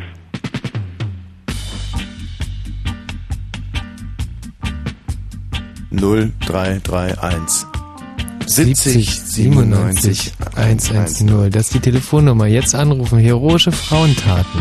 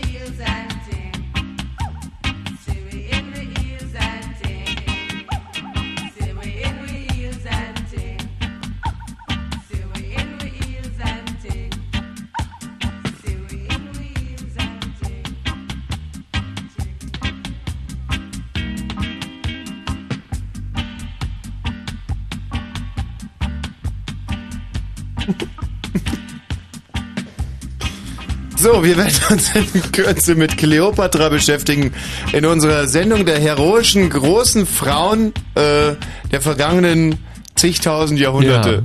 Ja. Und wenn ihr ähm, eine heroische Frau, ein, ein Beispiel für eine heroische Tat einer heroischen Frau in der Neuzeit habt, vielleicht sogar in eurem Mikrokosmos, in eurer Familie, in eurem engeren Umgebung 0331 70 97 110. Ich freue mich ganz besonders und bin sehr stolz darauf, dass wir heute der äh, dem dem Quell allen Lebens, so verstehe ich es nämlich, dass wir heute der Frau derart würdigen können. Hallo Anne. Hallo. Das ist schön, wenn ich ja höre, dass die Frau gewürdigt wird, weil bisher war das ja nicht so unbedingt der Fall, ne? Ja, genau. Also, da muss ich aber wirklich mal mit den Kollegen auch ganz hart ins Gericht gehen. Was die hier immer für Sendungen machen, da geht es um Computer und Pipapo, aber ganz, ganz, ganz selten um die Frau. Ja, das stimmt. Also ich muss sagen, ich bin jetzt gerade eine Strecke gefahren von ungefähr 15 Minuten und habe mich also die ganzen 15 Minuten also tierisch geärgert und immer überlegt, wo ich jetzt mal rechts ranfahren kann, um, um mal anzurufen, um vielleicht wirklich mal äh, ja ein, heroisches Beispiel äh, sagen zu können, ja? Ja. Aber mir ist ja auch was eingefallen. Ich hatte ja auch ein bisschen Bravo. Zeit zum Überlegen, aber Ja. Und äh, Aber Moment mal, würdest du sagen, du hast jetzt also ein besseres Beispiel für eine heroische Frau als eine Frau, die äh, selbst menstruierend ähm, und so weiter und so fort? ja, es ist schwer. Ich, ich wie gesagt, ich musste auch wirklich lange überlegen, ja. Gut, ich- dann leg mal los, da bin ich jetzt tun aber echt gespannt. Nein, es ist eigentlich es ist eher ein ernstes Thema. Mhm. Und zwar ähm, ist mir eingefallen, ich selber habe noch keine Kinder, ja. Ich habe überlegt, ich bin jetzt 24, meine Mutter Mhm. hat damals ihr erstes Kind bekommen, da war sie 24 und dann bin ich von Mutter zu Mutter und habe dann überlegt, was, was halt für mich eine heroische Tat ist oder war und äh, habe aber auch schon im Vorgespräch gesagt, dass ich das eigentlich verurteile, was diese Frau, von der ich das gleich erzähle, gemacht hat. Ähm, nur für mich im Allgemeinen kann schon eine heroische Frau sein. Sie muss ja nicht berühmt sein oder bekannt sein. Nee. Ja, es kann schon eine einfache Hausfrau sein, die, wenn sie auf die Straße geht, einschreitet bei irgendeiner Ungerechtigkeit. Das heißt, wenn irgendeiner irgendjemanden verhaut, so zum Thema Verhauen, wie es ja gerade eben der Fall war, die spannende Geschichte mit der Zehnjährigen und dem 13-Jährigen, also das meine ich nicht, ja, sondern das ist für mich schon eine heroische Tat. Die wird niemals zur Sprache kommen. Doch, Ja? doch. Doch. Dafür wird einem heutzutage schon das Mutterverdienst, äh, der, der, äh, das Bundesverdienstkreuz. Äh, Entschuldigung, das Bundes, da habe ich mich jetzt aber echt vertan. Das Bundesverdienstkreuz wird äh, für für sowas heute verliehen. Das ja, weiß wohl nicht. in den seltensten Fällen. Also Nee, nee, das gar nicht. Ja, Wenn das heute zum ja schon gedruckt werden wie der Euro eigentlich. Also, Ach, Ivo. Nee, nee, wenn eine Frau heute zum Beispiel in der Straßenbahn aufsteht, wenn äh, Rechtsradikale gerade anfangen, äh, irgendein einen dunkelhäutigen Bruder von mir äh, zu klatschen, dann bekommen die da sofort ein Bundesverdienstkreuz dafür. Das habe ich äh, schon tausendmal gelesen. Ja, okay, gut. Da, da kann ich jetzt nicht so mitsprechen. Ich Ja. konnte das bisher noch nicht so verfolgen. Ja, aber, wenn eine ganz einfache Hausfrau irgendeinen äh, einen Regenwurm äh, über die Straße trägt, also ich bitte dich, dann ist so, also von was Nein, reden? also ein Regenwurm ist ja nochmal wieder eine andere Sache. Ja. Ich denke nur, dass viele, viele Frauen, äh, ja, da würde es einfach niemals bekannt werden. Ja, man spricht immer von den Frauen irgendwie, diese heroischen Frauen. Aber jetzt das mit dem Fußball, das habe ich jetzt nicht so mitverfolgen können. Ja, also das weiß ich jetzt nur durch meinen Freund, dass die gewonnen haben und das ist also hier mit Weltmeister und so weiter. Ja. Aber eigentlich wollte ich was ganz anderes erzählen und zwar diese Frau, die Ja, ja, aber ich wollte nur mal ganz klar rausstellen, dass es nicht nicht so ist, dass wenn eine Frau irgendwie ähm, tagelang äh, Furz quer hängt und wenn er dann irgendwie raut, dass man dann sofort irgendwie sagen muss, super. Also ein bisschen was erwarten wir von euch Frauen schon auch nicht. Nicht hier von wegen so eine ganz normale Hausfrau geht auf die Straße, sagt einmal Hallo und dann ist es schon. Also Nein, das ne, wollen wir schon ein bisschen die Kirche im Dorf lassen. Ne? Können ja nicht die Frauen Ja, irgendwie behandeln. jetzt, jetzt drehst du mir das Wort im Mund rum. Nein, Nee. ich wollte gar nicht auf die auf die Hausfrau wollte ich gar nicht zu sprechen kommen. Nee, ich auch ich wollte nicht. auf äh, Frauen zu sprechen kommen, die die Sachen aus Überzeugung machen, Ja. wie zum Beispiel und jetzt komme ich zu der Geschichte, die ich eigentlich erzählen wollte. Mh, damals, ich glaube, das war in Kiel. Es hat mir meine Mutter neulich erst erzählt, Mm. äh, hat sie einen Bekannten gehabt und der hat eine Frau gehabt und diese Frau, also von diesem Pärchen, die Tochter, die war damals in dem Alter meines Bruders, äh, der jetzt 28, nee, 6, ne, 27 ist. Und äh, dieses Mädchen wurde vergewaltigt und ermordet. Mhm. Und diese Frau hat im Gericht, äh, der wurde auch gefasst, der Mörder. Und sie ist halt im Gerichtssaal mit der mit, mit einer Waffe oder ich weiß es nicht ähnlich irgendwie und äh, hat den halt ermordet. Wobei ich gleich dazu sagen muss, das ist nicht etwas, was ich jetzt unbedingt äh, ja nachvollziehen kann oder oder genauso machen würde. Aber das war halt für mich eine Frau äh, ein ein heroischer Moment eigentlich, weil sie das gemacht hat, was wonach bestimmt vielen äh, zumute war, ja, nach so einer Aktion oder ja, also das erinnern erinnert sich da irgendwie jemand an diese Ich überlege gerade, was mit dem Fall Bachmeier war. Ja, das war das, genau richtig. Ja, aber wurde das Kind wirklich vergewaltigt? Ja, vergewaltigt und ermordet. Naja, okay. Ähm, die Frau Bachmeier, die ist ja dann äh, verurteilt, freigesprochen, verurteilt, die saß ja ewig im Knast. Mhm. Ähm, ich muss ganz ehrlich, ja, das ist ein interessantes, ist das jetzt wirklich, finden, finden wir das gut? Also, Nein, man, man, mh, ich sage ja gerade, ich, es ist nichts, was ich jetzt eigentlich gut finde, in dem Mhm. Fall. Oder in dem Sinne. Nur, wie viele Leute sagen, ich würde es genauso machen. Ich kann da nicht mitsprechen, weil ich habe ja keine Kinder. Ich kann mich da jetzt Mhm. in so eine Situation nicht reinversetzen. Und es ist bestimmt auch nicht gut, Selbstjustiz zu üben. Ja, wie würden wir hier alle rumlaufen? Das ginge, na- natürlich ginge das nicht. Mhm. Aber in diesem Fall, ja, so wie diese Frau gehandelt hat, für Ja. sich, ja, fand ich eine heroische Tat. dass sie möglicherweise den Falschen erschossen hat. Nein, es, ich glaube, das waren ganz klare Indizien, die, die zu ihm geführt haben. Ich möchte jetzt nicht beschwören, aber Du, es gibt ganze Bücher mit Justiz, äh, äh, mit Justizirrtümern, wo, wo die gestanden haben. Ja. die haben Verbrechen gestanden und es hat sich dann ganz glasklar und unwiderlegbar herausgestellt, dass sie es nicht waren. Es, äh, das bringt nichts. Also Selbstjustiz ist also und gerade von einfachen Hausfrauen, die ja sowieso einiges überhaupt nicht peilen. Ähm, ja, das weiß ich nicht. Ich weiß nicht, ob das in dem Fall jetzt wirklich so zutrifft. Ja, Also aber ich ich, werde glaube also schon, dass das ist irgendwie, ich glaube, dass ich glaube sogar, dass er das gestanden hat. Also da bin ich mir Ja. jetzt nicht ganz sicher, aber Michi, komm jetzt, sag du doch mal was dazu. Sitzt hier die ganze Zeit und guckst wie eine Schwalbe wenn, beim Ja, Scheißen? nee, weil, weil, weil das tut mir so weh, weil ich, ähm, das ist, das ist ja wirklich, das ist ja schon wieder so ein schreckliches Beispiel. Was, was ist daran toll, dass man jemand anders umbringt? Das ist nicht das Thema unserer Sendung ja, aber heute. gut, man kann natürlich sagen, was ist daran toll, dass man jemand anders umbringt, aber was war jetzt eigentlich für das Mädchen toll? Ja, an dieser ganzen Sache. Das ist ja mal wieder ein anderes Thema, aber ähm, also die Frau als Heldin Ja, hinzustellen, mal, ich Michi. weiß nicht, ich weiß hallo, nicht, ich hallo, weiß hallo. nicht. Wir reden aber nah auch über Jeanne d'Arc, die Jungfrau von Orléans, die sich ja dadurch ausgezeichnet hat, dass sie für die Franzosen die Engländer besiegt hat. Und die ist ja selber auch in den Krieg gegangen, hat ein paar Engländer geköpft. Ich meine, sowas finden wir dann wiederum toll, oder was? Ja. Ja. Ah ja, äh, also gut. Also, äh, ja, gleiches Also was ich eigentlich, also jetzt abgesehen von dieser Geschichte, ja, sagen wollte, es muss nicht unbedingt, äh, also was jetzt meine Vorgänger bis auf der vor mir, der war mir wirklich ganz sympathisch, Mhm. gebracht haben, das hat also mit heroisch überhaupt nichts zu tun. Also das ist ja ganz weit entfernt. Hm. Also Was also würdest du denn dann jetzt irgendwie so aus dem Ärmel geschüttelt als eine heroische Frau bezeichnen? Eine heroische Frau. Also ich würde mich sowieso immer erst in meinem Bekanntenkreis umgucken. Ja, es gibt immer sowas, man hat vielleicht Idole, aber die sind für Ja, mich nicht heroisch. darum geht es mir ja heute. Heroisch auch, Ja. äh, auch meine Mutter. Ja, ich meine, wen interessiert jetzt meine Mutter? Mich, mich, genau darum geht es mir. Was hat deine, deine Mutter denn Heroisches gemacht? Also in meinen Augen heroisch hat sie äh, das gemacht, dass sie meinen Vater verlassen hat, als ich noch sehr jung war, mein Bruder auch, und sie hat uns halt gepackt und äh, ist ausgezogen, hat sich eine eigene Wohnung genommen und hat nebenbei gearbeitet, uns großgezogen und äh, wir sind trotzdem nicht irgendwie auf der auf der Straße gelandet, sind auch nicht völlig verblödet und das ist für mich, also in meinen Augen schon irgendwo eine Hat dein heroische Vater Tat. euch geschlagen? Nein, aber er ist ihr fremd. War er Alkoholiker? Nein, Er ist fremdgegangen. ja, er ist ja absolut Einmal oder ein paar Mal. ein paar Mal. Und dann ist sie gegangen. Ja, sie ist gegangen. Sie ist gegangen mit zwei kleinen Kindern. Und wir haben, ja, das ist, ich bräuchte jetzt auch nicht auf die Tränendrüse drücken, aber wir haben echt irgendwie in Verhältnissen gelebt, aus die sie sich rausgearbeitet hat. Und sie hatte irgendwo nichts. Also sie, sie, wir sind auch nicht von aus Berlin. Und sie ist halt hierher gekommen und hat halt irgendwo alles aufgebaut, ja. Und das ist für mich, ich weiß nicht, ob man heroisch, ja, was ist heroisch? Es gibt immer so Sachen, Lass mich noch eine kurze Nachfrage stellen. Deine Mutter hat dann auch wieder einen Partner gefunden ja, und ist mit dem seitdem glücklich. nein. Hat den auch wieder verloren. Gegangen und dann, äh, Der, wer ist ihm fremdgegangen? der nachfolgende Partner. Ist ihr wieder fremdgegangen? Ja. Es ist aber komisch, oder?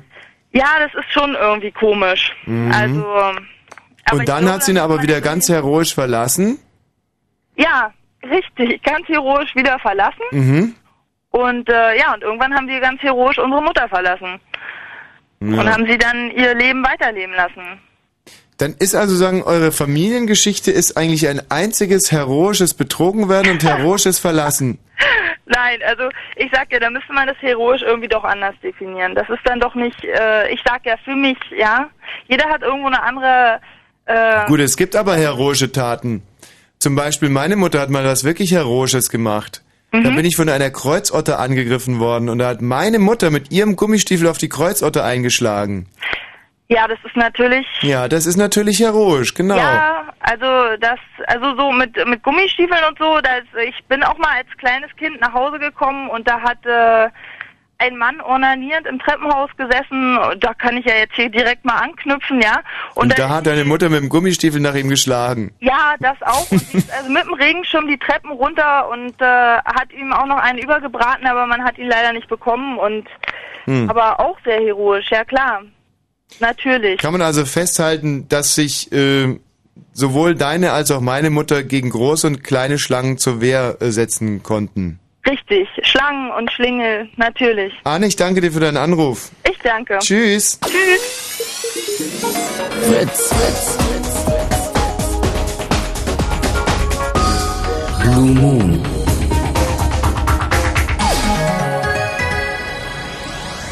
So, ein herzliches Willkommen zur zweiten Stunde. Es geht um heroische Taten von heroischen Frauen. Anlass, wir sind äh, Fußballweltmeisterin geworden und ich sage jetzt Hallo, Uwe Baumann. Ja, guten Abend. Herr Baumann, guten Abend. Zum Thema äh, Kleopatra, unsere nächste mystisch-mythische... Ich dachte, Sie wollen jetzt mit mir über die Frauenfußballnationalmannschaft sprechen. Was wissen Sie denn darüber, Herr Baumann? Ja, alles, was es darüber zu wissen gibt, natürlich. Da mal los. Der Sieg wurde sichergestellt durch Herr Professor Dr. Uwe Baumann. Mit Vollbart sehe ich hier gerade. Der Verlängerung durch Golden Goal von Nia Künzer auf Vorlage von Renate Lingor. Nicht schlecht. Ihr Dienstzimmer ist das Zimmer 2007 an der Universität in Bonn. Richtig? Sprechstunden Freitag 14.30 bis 16.30 Auch richtig. Da müssen wir nicht drauf zurückkommen, denn wir haben sie ja jetzt hier am Telefon. Ist Kleopatra Ihr Spezialzimmer? Äh, Thema?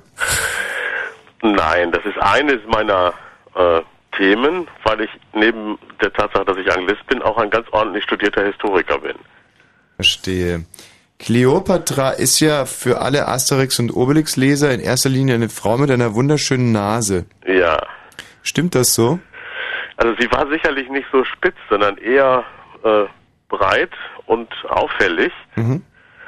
Und das Schönste an ihr wird vermutlich nicht die Nase gewesen sein, wie Münzbilder der Zeit zeigen. Sondern sie hatte unfassbare Möpse. Darüber äh, wissen wir leider auch nichts. Was, was denn sonst? Wir wissen nur, dass sie sehr klug war, sehr sprachgewandt. Das, was man vielleicht Charme und Esprit nennen könnte, in einem ganz, ganz hohen Maße hatte.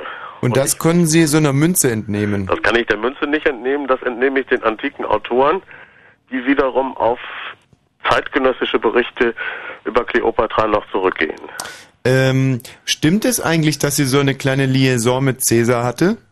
Ja, wenn Sie äh, eine, sagen wir mal, eheähnliche Gemeinschaft, aus der ein Kind entsteht, eine kleine Liaison nennen wollen, dann ja.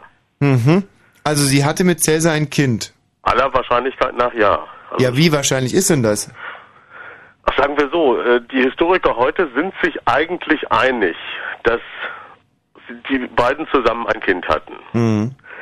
Was mit dem Kind passiert? Das Kind ist nach der Niederlage in der Schlacht von Actium und dann nach dem Tod des Antonius und dem Tod Kleopatras von Octavian umgebracht worden.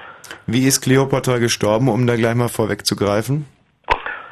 Also auch da äh, gibt es unzählige schon antike Berichte und schon antike Zweif äh, Zweifel, wie sie genau gestorben ist. Das Wahrscheinlichste scheint mir immer noch zu sein, dass sie an Schlangengift gestorben ist. Selbst zugefügt? Aller Wahrscheinlichkeit nach ja. Ähm, Wobei ich es auch nicht für ausgeschlossen halte, dass Octavian, äh, sagen wir mal, seinen Wachen durchaus gesagt haben kann, nicht so genau hinzugucken. Dann wollen wir doch das Ganze jetzt mal in, einem, in Form, im Rahmen einer Kurzbiografie einordnen. Kleopatra geboren, wann? 70, 69 vor Christus, Als? Tochter des Ptolemäerkönigs Ptolemäus Auletes, Mutter unbekannt. Es gibt Vermutungen, aber letztlich Mutter, mehr als Vermutungen sind nicht möglich. Dann ging es wie weiter? Ja, letztlich wissen wir im Grunde, bis sie so im heranwachsenden Alter ist, fast nichts über sie. Wir können nur vermuten, dass sie eine der üblichen sehr guten Erziehungen einer hellenistischen Prinzessin erhalten hat und so weiter. Sie kann auch, auch da wissen wir nicht so genau, wie wir es eigentlich wollen, sie kann auch ihren Vater mehrfach äh, begleitet haben auf seinen Reisen. Und sie, das wird man wohl sagen dürfen, war äh, sich zumindest immer darüber im Klaren, wie beklagenswert schwach die Position ihres Vaters in diesem Königreich war, das letztlich seit mehr als 100 Jahren von der Gnade Roms abhing. Ja, aber sie war doch dann die Königin von Ägypten sozusagen. Ja, aber erst nach dem Tode ihres Vaters Ja, und dann lernte sie Cäsar kennen. hat äh, so, äh, das ist ein bisschen komplizierter. Also sie war Königin von Ägypten zusammen mit ihrem Brudergemahl. Mhm.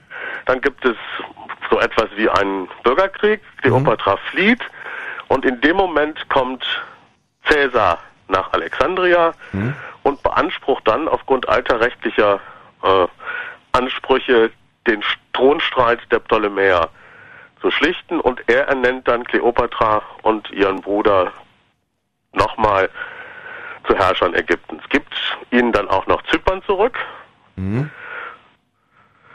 und dann ist der Bürgerkrieg aber noch nicht zu Ende, denn dann hat Cäsar auf einmal große Schwierigkeiten, weil er nur mit fast 2000 Könnten äh, wir jetzt ein Tick boulevardiesker werden? ja, ja, das dürfen Die, also das, das, wie kann man sich das erste Zusammenkommen zwischen Cäsar und Kleopatra vorstellen?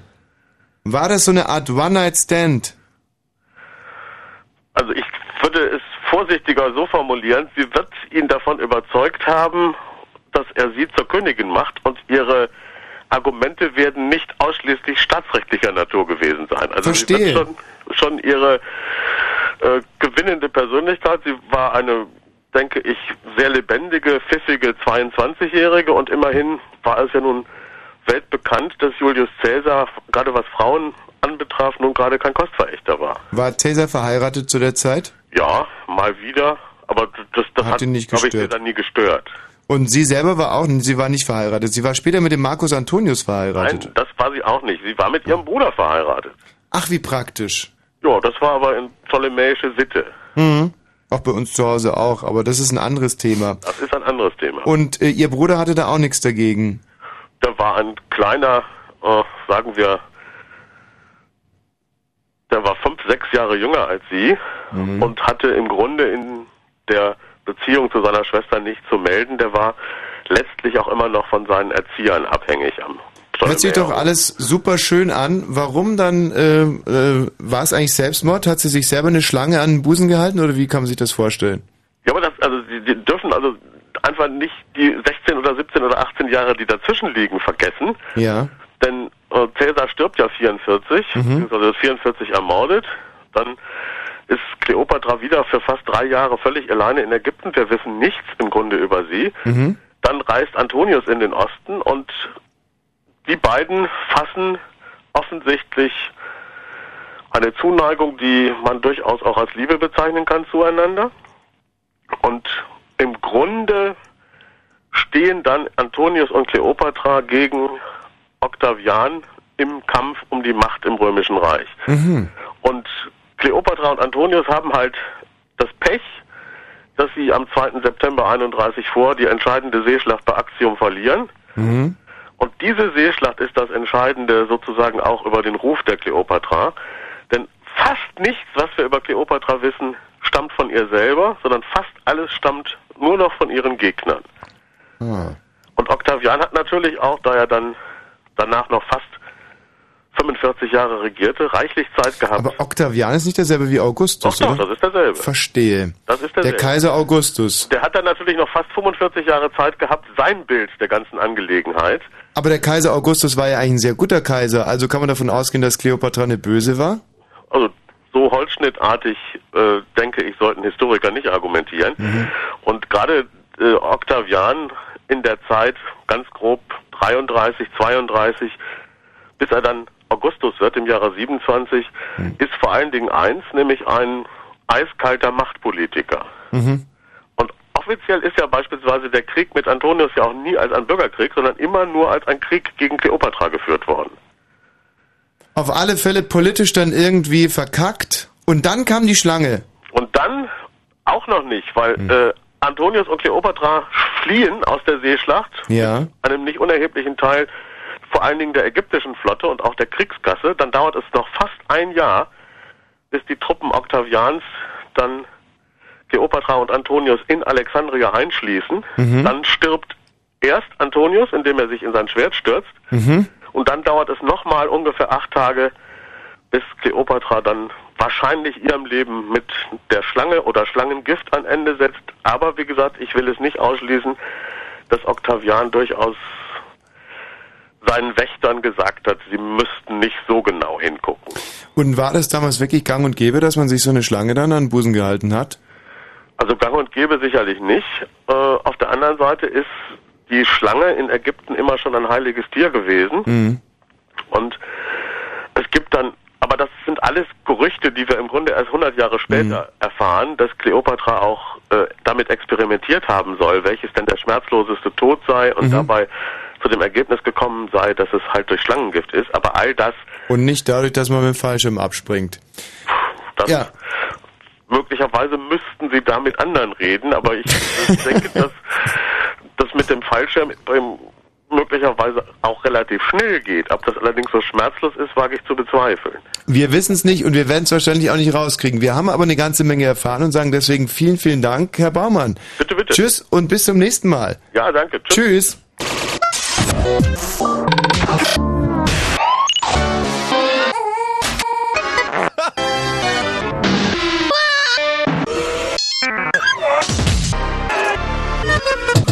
Und im Radio? Fritz! Ich kann mir nicht helfen, aber ich kann mir diese alten Geschichten, ich kann mir die ewig anhören. Es ist wunder wunderschön. Ja, also äh, Jakob, grüß dich. Der äh, Jakob ist weg. Jakob? Jakob. Der Jakob wollte eigentlich ein Referat halten über Trümmerfrauen. Dem äh, Hm. eiferte ich schon extrem entgegen, weil der Jakob selber ist 16, wie auf dem Mund. Und Hm. ein 16-Jähriger, der über Trümmerfrauen referiert, da wäre sicherlich einiges Putziges rausgekommen. Schade, schade, schade. Jakob, vielleicht versuchst du es nochmal. Markus, hallo. Hallo. Du willst uns was von deiner ähm, Urgroßmutter erzählen und das passt gut zum Thema, denn wir beschäftigen uns heute mit heroischen Taten von heroischen Frauen. Und zwar auch ganz privaten. Markus. Allerdings, also es ist wirklich eine private Geschichte, Familiengeschichte. Mein, ähm, mein Großvater, muss ich dazu sagen, ist in Siebenbürgen geboren. Das ist im heutigen Rumänien. Ja, da wo Ähm, Dracula auch herkommt. Ja, das ist da um die Ecke. Ähm, Ach, das ist Transsilvanien. Genau, das ist schon Transsilvanien. Er kommt, wie gesagt, aus Siebenbürgen. Ähm, erstmal Über muss sieben ich Bürgen meine- musst du gehen, oder? Wie bitte? Von Karat, ja, Genau. über sieben äh, Ja, Bürger. die singende siebenbürgische Wanderwarte. Ja, Peter Ah, Maffay. Ne? Genau. Herrlich. Naja, wie man es nimmt. Doch, wir haben gestern den Truck von Peter Maffay gesehen. Den Tabaluga Umzugskonzert-Truck. Mensch, da hat er mich geguckt. So ein großes Auto. Und mit Laster, so riesen- Laster. Ja, wie der. Coca-Cola-Truck so ein bisschen, so mit Lichtern. so. Laster, Ja, Laster. Ja, großer. Michi, ist ein Laster. War Laster. Ja, ganz Michi, ist nee, ein wirklich, Laster. war ein ganz großer. Ja, ja, ist schon recht. Markus, deine ähm, Urgroßmutter. Okay, wie gesagt, Familiengeschichte. Sie Mhm. hat erstmal den Sohnemann allein großgezogen, was für die damalige Zeit eh schon eine kleine Heldentat Wann war das? Ähm, das war in den 40er Jahren, 30er, 40er Jahren. Mein Warum musste die den Sohn alleine? Ja, genau, das wäre jetzt die Frage gewesen. Großvater ist 1927 geboren in einem Mhm. kleinen Dorf und weil der äh, Vater zu ihm quasi schon verheiratet war, musste die Urgroßmutter das Dorf verlassen, ist nach Bukarest gegangen. Oh, was? Ein uneheliches Kind? Ja, also die Verhältnisse waren damals schon recht krass, oder? Ja. Und ähm, sie hat ihn dann in Bukarest großgezogen, hat ihm eine gute Schulbildung ermöglicht, dadurch, dass sie halt äh, geschneidert hat, also war einfache Handwerkerin. Und 1944 ist Rumänien, das mit äh, Deutschland alliiert war, abgefallen von diesem Bündnis. Das Ergebnis daraus war, dass die äh, russische Armee 1945, als sie äh, ja, das Land besetzt hatte, alle sieben Bürger, sieben Bürger Sachsen, also alle Deutschen in Rumänien, äh, im Alter über 17 Jahren interniert hat, beziehungsweise in Arbeitslager ins Donetsk-Becken geschickt hat. Und mein Großvater war gerade 17 Jahre alt geworden, als die russische Armee vorbeikam, ihn abgeholt hat, ähm, ihn ja, auf, in einen Zug gesteckt hat, in einen Waggon und ins Donetsk-Becken abtransportiert hat. Und meine Urgroßmutter hat die Heldentat vollbracht, wie es wahrscheinlich viele Mütter damals getan haben. Sie ist in diesen Zug eingestiegen, hat sich davon nicht abbringen lassen und ist mit dahin gefahren und hat dann die, das anderthalbe Jahr, das mein Großvater in diesem Lager verbracht hat und arbeiten musste im Bergbau, dort äh, zugebracht, in, auch in Gefangenschaft und hat sich halt ähm, dadurch ernährt, dass sie halt auch weiterhin genäht hat. Also deine, deine Urgroßmutter ist sozusagen mit deinem Großvater freiwillig ins Arbeitslager gefahren. Mit ihrem Sohn, ja. Ja, ähm, wie? Also das finde ich, das finde ich schon ein starkes Stück. Also für die damalige Zeit nicht außergewöhnlich, aber das sind auf jeden Fall so die kleinen Heldentaten in Familien, der man doch öfters mal gedenken sollte. Ja, also wenn ich jetzt mir vorstelle, dass mein Sohn und, also da würde ich aber auch mitfahren, ich glaube, der würde fast keine Mutter, also, Das ist richtig. oder? Ja, aber das sind so die Heldentaten, die, glaube ich, so Ich finde, es ist auf alle Fälle eine schöne Geschichte. Hat's, hat's dein Großvater deiner Urgroßmutter eigentlich gedankt? War, Ähm, war ja. er ein guter, ein guter Sohn dann? Doch, ich denke schon. Ich kenne das Verhältnis leider nur aus, äh, ja, aus den Familiengeschichten. Ich konnte meine Urgroßmutter nicht mehr persönlich kennenlernen. Also sie ist zu zeitig gestorben. Wo denn? Äh, sie ist dann, also mein Großvater ist 1900, Ende 1945 nach Dresden gekommen Mhm. Und ähm, ja, dort hat dann auch. Hat aber deine Urgroßmutter in dem Arbeitslager sitzen lassen. Nein, nein, nein, nein, die ist schon mitgekommen. Aha. Ähm, nur die durften damals, die Frauen durften nicht zusammen mit den Männern in den Waggons fahren. Also sie musste sowohl ins Donetsk-Becken ähm, in einem Frauenwaggon und war dann auch im Frauenlager Mhm. ähm, zubringen und auf dem Rückweg dann ungefähr das gleiche Spiel. Aber sie haben sich dann in Dresden wieder getroffen. Sie haben sich in Dresden wieder getroffen und sie haben auch zusammen gewohnt dann, bis mein Großvater dann geheiratet hat. Und dann hat er die, die Mutter rausgeschmissen. nein, nein, er ist dann zu seiner Frau gezogen. Und die Mutter ist dort ein, und dann hat er sie aber noch manchmal besucht, ja? Äh, das war nicht so weit entfernt. Also die Großmutter ist dann, äh, das war bei Freital. Ich weiß nicht, ob, du- ob du dich in Dresden ein bisschen auskennst. Nö. Ja, so ich war nur einmal in Dresden und zwar bei Gunther Emmer, Emmerlich oder Emmerich oder Ei. ein grässlicher Was hast du Tag. da gemacht bei Gunther Emmerich? Du, für damals gab's ja noch den äh, Ostdeutschen Rundfunk Brandenburg und die Mhm. beliebte Sendung Fernsehbekanntschaften. Mhm. Und für diese, es war so eine Art Wetten das, für diese Sendung äh, durfte ich zu Gunther Emmer. Der Gunther Emmerich, der spricht ja so tief ungefähr, oder? Ich kann super Gunther Emmerich nachmachen. Ah, da war ich beim Gunther Emmerich zum Tischtennis spielen, weil der nämlich in seiner Vita angegeben hat, ein guter Tischtennisspieler zu sein. Dabei konnte der Stierhoden nicht von Tischtennisbällen unterscheiden. Aber ist ja auch egal. Das hat mit deiner Familienvita nichts zu tun und du hast recht, das ist natürlich eine schöne Geschichte und man kann sich nur wünschen, dass die heutigen Frauen und wenn ich mich heute manchmal so umgucke, ich sage nur Beispiel Love Parade, wenn mir die heutigen Frauen diese durchgepiersten kleinen tätowierten Ekel so anschaue, da frage ich mich manchmal schon, ob die ihren Söhnen Arbeitslager folgen werden, aber warten wir es doch einfach mal ab. Ich danke dir. Kein Problem. Tschüss. Tschüss. Ottokar Luban zum Thema Rosa Luxemburg. Herr Luban. Guten Abend. Guten Abend. Wie dürfen wir uns Sie denn so vorstellen? Uns ist das immer ganz wichtig, wenn wir einen Gesprächspartner haben. Na, ich bin nun schon ein älteres Semester, knapp 67 und habe mich immer wieder mit Rosa Luxemburg und mit dem Kreis der Leute, die um sie herum waren, beschäftigt, weil Rosa Luxemburg ja eine Gestalt ist, die wegen ihres Mutes und ihrer Geradlinigkeit äh, immer wieder angeeckt ist und trotzdem ihre Linie beibehalten hat. Auch hier wollen wir vielleicht mal eine ganz kurze Biografie zusammenbosseln. Ähm, Rosa Luxemburg ist wann geboren? 1870, die Gelehrten streiten sich, ob es äh, ein Jahr später war oder ob 1870 war. Da gibt es so unterschiedliche Angaben, aber das gab es in der früheren Zeit öfter mal. Als Tochter eines Eines Kaufmannes in Zamość im Süden von Russisch-Polen. Polen gab es als eigenen Staat, damals um 1870 nicht. Das war aufgeteilt zwischen Russland, Österreich und Deutschland. Wie könnte man ganz plakativ die, ähm, die Kindheit einer Tochter eines Kaufmannes in Samosch umschreiben? Sie hatte eine ganz, äh, sie, die Eltern zogen sehr bald nach Warschau und das war Bildungsbürgertum. Äh, die Rosa Luxemburg äh, ähm, ist mit den deutschen Dichtern erzogen worden und äh, hatte der Goethe stand neben der deutschsprachigen Bibel bei der Mutter. Goethe war ja dann sozusagen was, wenn da ein neuer Goethe rauskam, da, da kam, zu der Zeit kamen ja sogar noch fast neue Goethes raus, ne? Das, wurde natürlich sofort angeschafft und Rosa Luxemburg So geil die Vorstellung, so der neue Hm. Goethe ist da. Dass es im Radio so irgendwie Rezensionen darüber Mhm. gibt. Na, sie war aber natürlich genauso in der polnischen und in der russischen, aber auch, wie man dann später aus ihren Briefen lesen konnte, in der deutschen Literatur wirklich zu Hause. Mhm. Das hat heute kaum jemand noch drauf, außer er ist Literaturprofessor. Ähm, ihr Vater, war es ein liebevolles Verhältnis? Es war ein Verhäl liebevolles Verhältnis. Es war natürlich so, beide Elternteile wollten, dass ihre Tochter was werden sollte. Sie wurde aufs Gymnasium geschickt.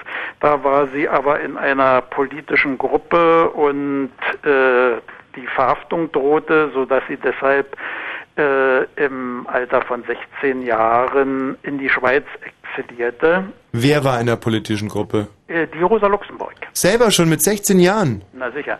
Und musste deswegen äh, emigrieren. Ja. Und äh, das ein kommt mir sehr. später mit 16 äh, hatte sie da schon begonnen, aber das war dann erst als sie 19. Als 19 musste sie dann emigrieren. War das eigentlich üblich in dieser Zeit, dass der Vater gesagt hat, meine Tochter muss was werden, die schicke ich aufs Gymnasium? Na sicher, alle diese ähm, Eltern, die, vor allem die jüdischen Eltern, wenn sie das irgendwie ermöglichen konnten, es war kein reicher Mann, kein reicher Kaufmann, sondern er musste schon sehr knapsen, äh, aber die Tochter musste natürlich aufs Gymnasium, die äh, älteren Brüder sind Ärzte geworden, sodass sie alle hier eine gute Ausbildung und dann auch einen guten Beruf hatten. Wir überspringen jetzt mal ein paar Jahre vor den Nachrichten und Sie sagen uns noch in drei Sätzen, warum kennen wir eigentlich Rosa Luxemburg und nach den Nachrichten machen wir dann mit der Biografie weiter.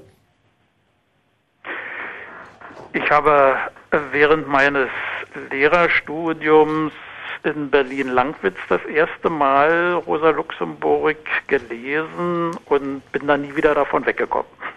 Und ähm, Das war 1957, 58. ja, aber wir haben jetzt unheimlich dämliche Hörer auch und die fragen sich die ganze Zeit, warum reden die eigentlich über Rosa Luxemburg? Was hat die gemacht?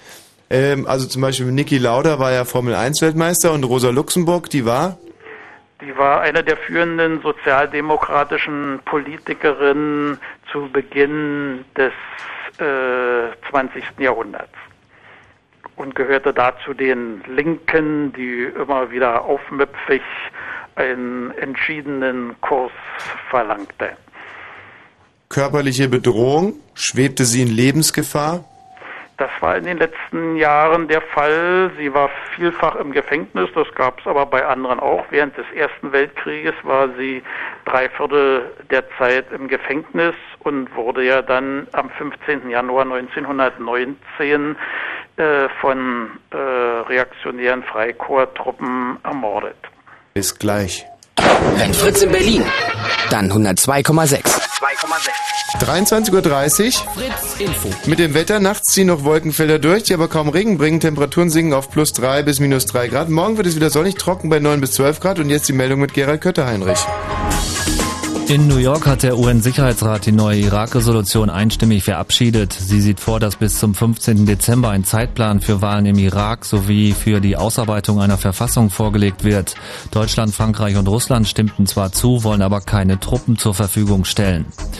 Bei der Präsidentenwahl in Aserbaidschan hat sich Ilham Aliyev, der Sohn des bisherigen Staatschefs, durchgesetzt.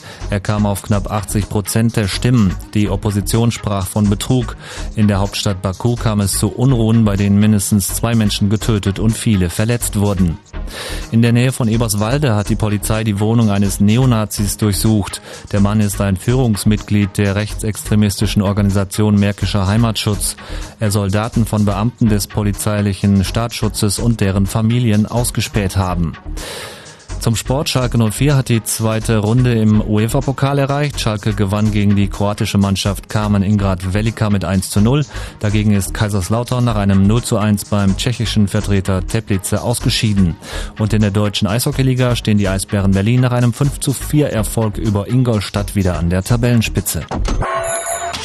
Verkehr Fritz, eine Meldung A113, das ist der Autobahnzubringer Richtung Dresden. Berlin-Treptow Richtung Schönefelder Kreuz, die A113 ist da gesperrt nach einem Unfall und das Ganze mh, zieht sich hin bis zum Schönefelder Kreuz, also da läuft im Moment nicht viel. Ansonsten gute Fahrt.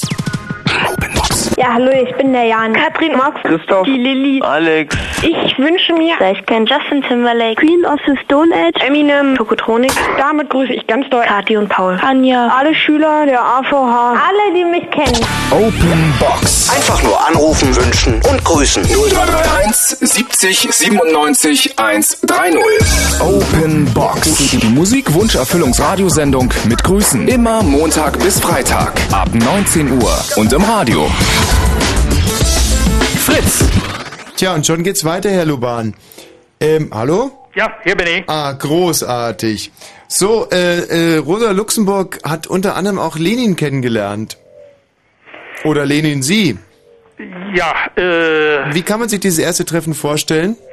Sie haben gemeinsam in der polnisch-russischen sozialistischen Bewegung gearbeitet. Der Lenin war zunächst ja ein ganz äh, eine ganz kleine politische Größe. Und äh, Rosa Luxemburg war die bekanntere von beiden und Lenin hat immer wieder versucht, von äh, die Rosa Luxemburg für seine Auffassung zu gewinnen. Lenin nannte sie Adler der Revolution. Hatte sie verehrt? War er verknallt in sie? Nie, das war er nicht. Aus dem einfachen Grunde, weil Rosa Luxemburg schon sehr frühzeitig, nämlich 1904, äh, Lenin wegen seiner diktatorischen Auffassungen sehr stark kritisierte und das kam dann am stärksten während des nach der Oktoberrevolution 1917 in Russland, als Rosa Luxemburg im, Gefäng im deutschen Gefängnis äh, die Schrift Die russische Revolution schrieb und dort den berühmten Satz mit anfügte, äh, Freiheit ist immer die Freiheit des politisch Andersdenkenden. Den haben ja die Bürgerrechtler dann in äh, der DDR zum Schluss noch bei einer Rosa-Luxemburg-Demonstration demonstrativ auf Plakaten mittragen wollen und sind dann äh, vorher natürlich da gestoppt worden.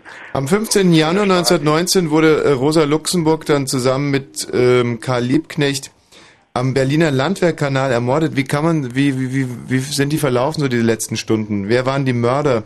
Wie lief das ab? Na, es hatte äh, richtig ein Mordplan stattgefunden eines äh, Reichswehroffiziers, Freikorpstrupp waren das, damals Reichswehr bestand noch nicht. Äh, der hatte den Plan gefasst, Rosa Luxemburg äh, zu ermorden, hatte sich da ein paar Kumpels unter den Marinesoldaten ausgesucht und äh, hat äh, dann, nachdem Rosa Luxemburg und Karl Liebknecht von einer Einwohnerwehr in Wilmersdorf verhaftet worden war und ins Hotel Eden in die Nähe des Zoologischen Gartens gefahren worden war, sie mit dem Auto abtransportieren lassen, beide getrennt.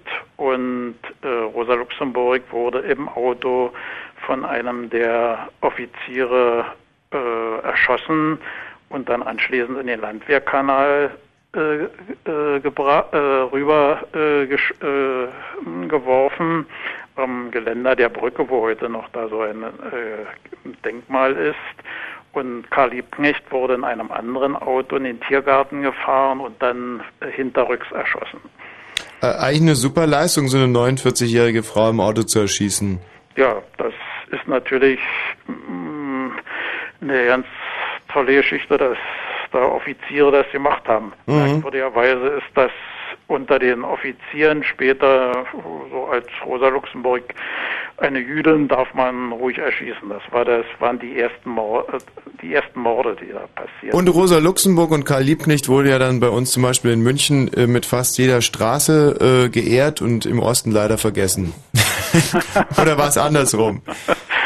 Na, das war natürlich andersherum, wobei das Verhältnis der DDR zur Rosa Luxemburg immer sehr zwiespältig war, weil eben Rosa Luxemburg äh, den Lenin so stark kritisiert hatte.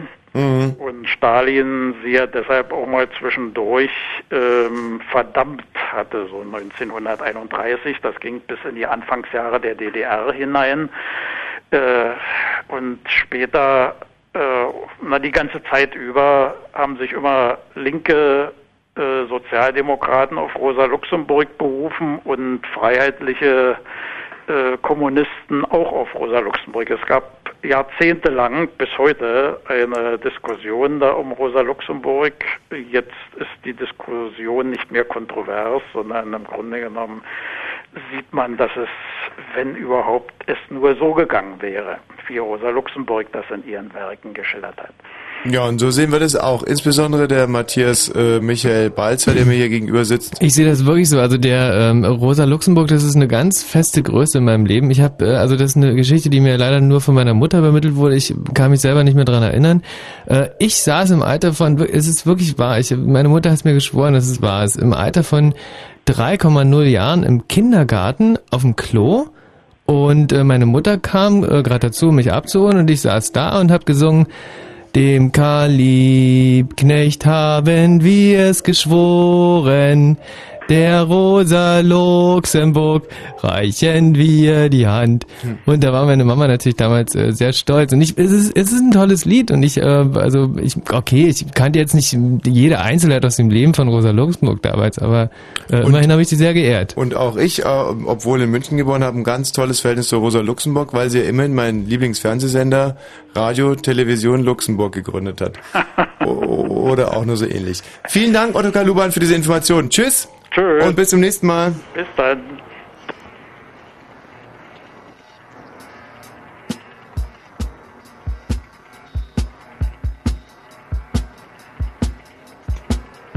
Ich spiele jetzt wieder diesen kotzlangweiligen Titel. Ist es auch eine Frauenband, oder? Ja. Ich hoffe einfach, dass man sich da jetzt mal so ein bisschen reindenkt oder vielleicht das Radio lauter macht, oder so, dann, dann knallt er nämlich schon ganz gut. Oder soll ich lieber doch gleich einen anderen spielen? Wie auch immer, heroische Frauentaten sind heute Abend unser Thema 0331 70 97 Mach mal einen anderen. Red du 110. mal weiter, ich mach einen.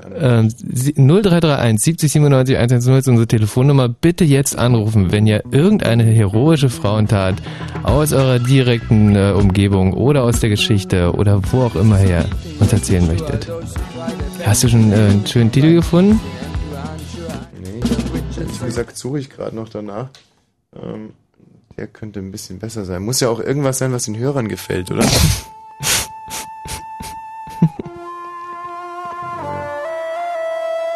nee, also das, das ist irgendwie ähm, alles nicht so der Hammer. Jetzt habe ich noch, ähm, warte mal, All Night Dancing, That's What You Get.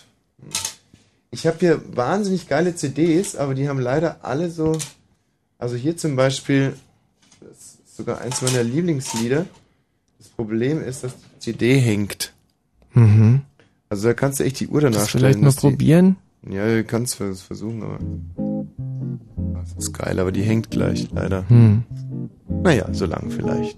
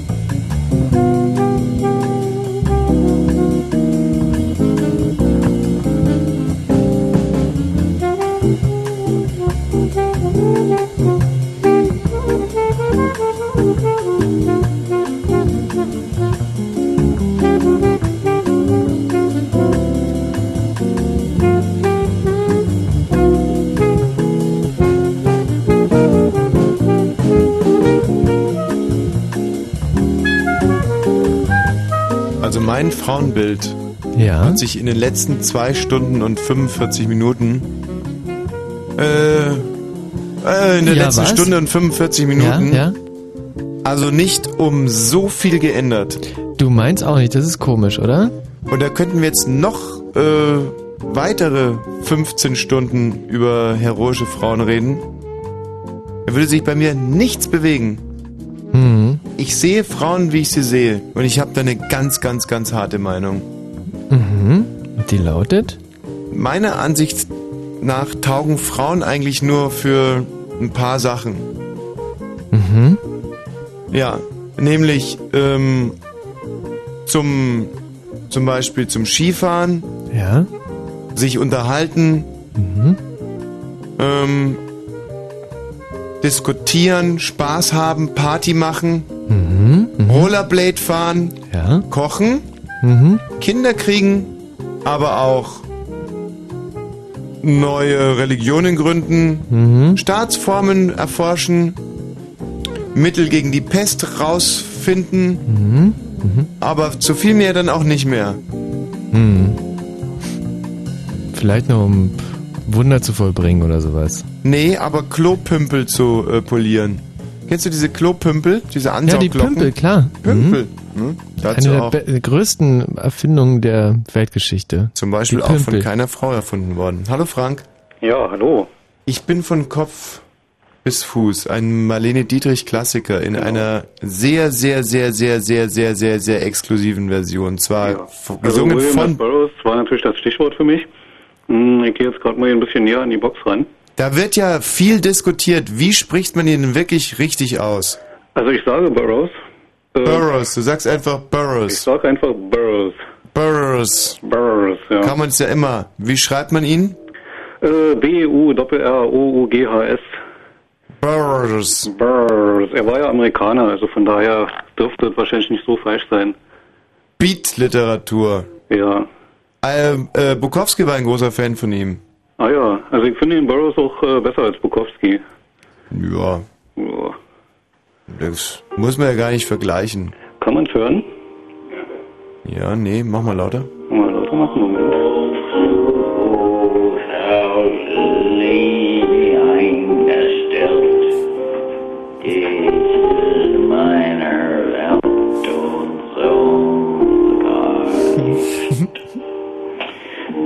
Mir am Schwirrmensch, die Morse mehr das Licht. Wenn sie verbrennen,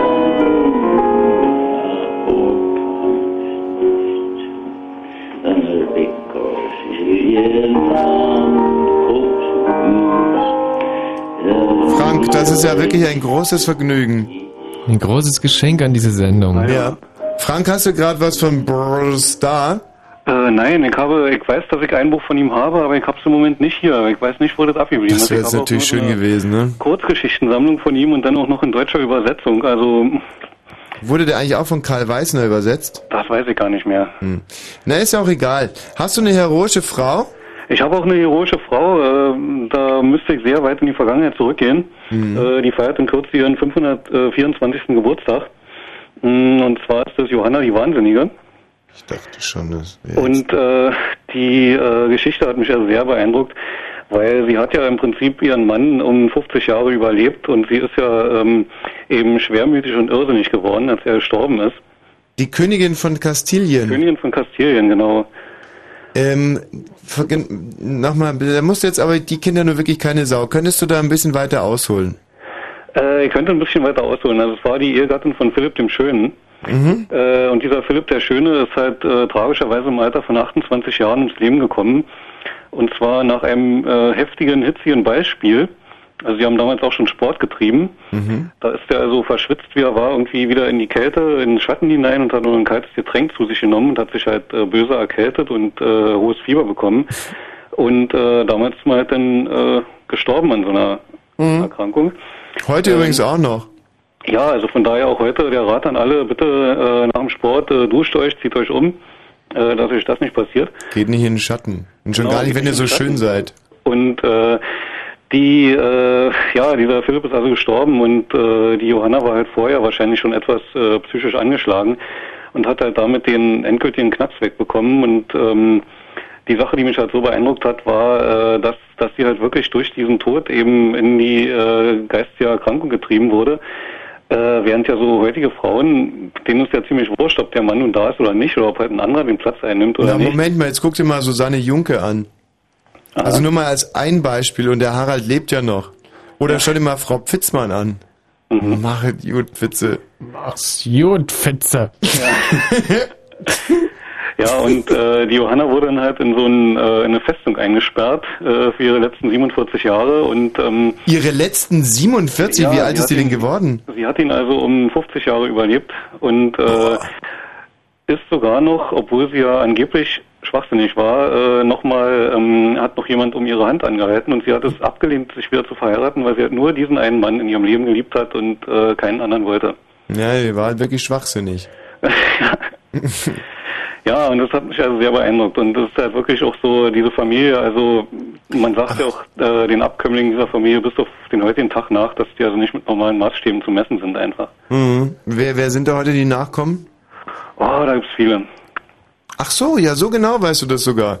Ja, herrlich, viele gibt's ja, da. man kann sich durch tausende Seiten Adelskalender durchblättern, äh, blättern, wenn man wollte. Ähm, Was für ein herrliches Leben die Schwachsinnigen damals hatten. Ne? Lebte einfach so schwachsinnig vor sich hin und dann hält sogar noch mal jemand um ihre Hand an. ja, und heute wirst du 500 in Jahre später kommt noch Bonnie's jemand Ranch. und äh, feiert sie als Heldin. Ja. Mhm. Ähm, hier steht noch irgendwas zum Thema Heroin. Aha, Heroin, Heroin, Heroin. Ach, Heroin. Ach so, Jetzt ja. ich's. Ah ja. Mit Heroin hast du also gar nichts am Hut. Ähm, nee. Würden wir eigentlich Nee, nee, als, Christiane F. als Heroin-Heroin bezeichnen? Heroin, Heroin. Äh, äh, also in dem Sinne, also sie hat ja schon Werbung, sie hat ja schon Publicity gebracht für den Stoff, würde ich mal denken. Mhm. Das also, hat sie schon gemacht. Könnte man schon, also wenn ich jetzt äh, handeln würde damit, dann könnte ich sie schon als äh, Heroin, Heroin äh, bezeichnen. Sehr gut. Ähm, hast du den Film gesehen? Nein. Der ist schlechter als sein Ruf. Ah ja. Und der ist schon scheiße. Aber dafür ist das Buch auch miserabel. Das habe ich auch nicht gelesen. Ja.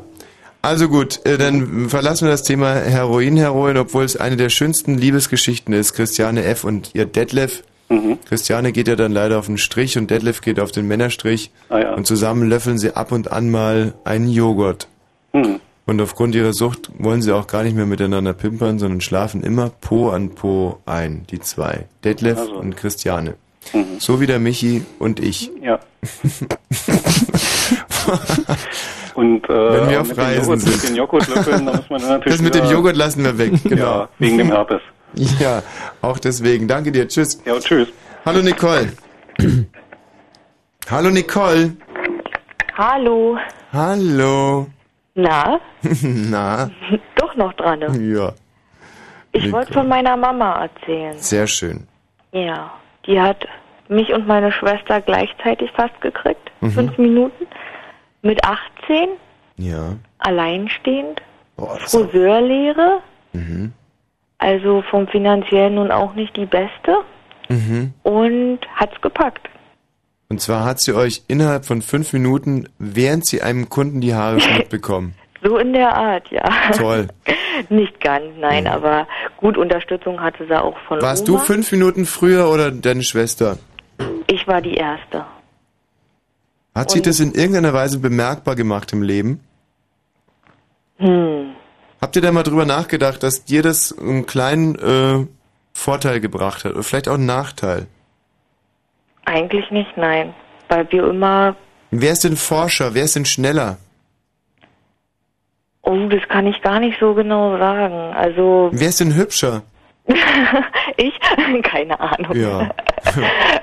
ist ja immer subjektiv. Also, mein Freund würde wahrscheinlich sagen, ich bin die Hübschere. Mhm. Ihr Freund natürlich sie. Kommt wahrscheinlich immer darauf an, ob du gerade dabei bist, wenn dein Freund gefragt wird. Ja, Mhm. könnte man so sagen. Ja. Nein, wahrscheinlich, naja gut, im Moment vielleicht ist sie wirklich die Hübschere für ihn. Aber wir haben jetzt die Haarfarben getauscht, von daher könnte es vielleicht sogar sein. Musstet ihr das absprechen und habt ihr dann vielleicht auch die Färbemittel getauscht? Also hast du jetzt ihr Färbemittel oder hast du dein eigenes gekauft? Na, meine Mama ist Friseurin, also von daher machen wir das nicht selber. Ah. Aber habe ich ja schon erwähnt, ne, mit der Ja, ja. Friseurlehre. Also deine Mutter war 18. Der Typ, der die Zwillinge reingedrückt hat, hat sie verpieselt. Nein, nicht ganz. Meine Mama hat verlassen. Ihn. Ja. Weil sie gesagt hatte, Zwillinge teile ich nicht. Nein, da gab's Probleme mit äh, Alkohol und ähnlichem und Mhm. das war dann auf Dauer nicht so schön. Ihr seid von einem Alkoholiker gezeugt worden. Ja, so habe ich es noch nicht betrachtet, aber letztendlich schon, ja. Mhm.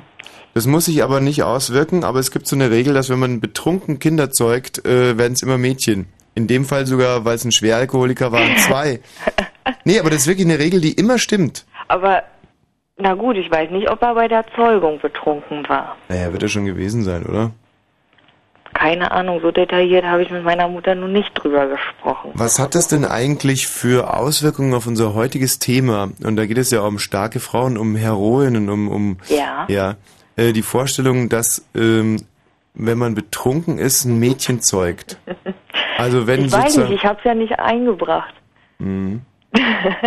Nein, aber ich finde schon heroisch, dass meine Mama das so gut auf die Reihe bekommt. Ja, genau, zurück zum Thema. Wie, Also- wie genau hat sie es denn geschafft? Die, die Oma hat geholfen?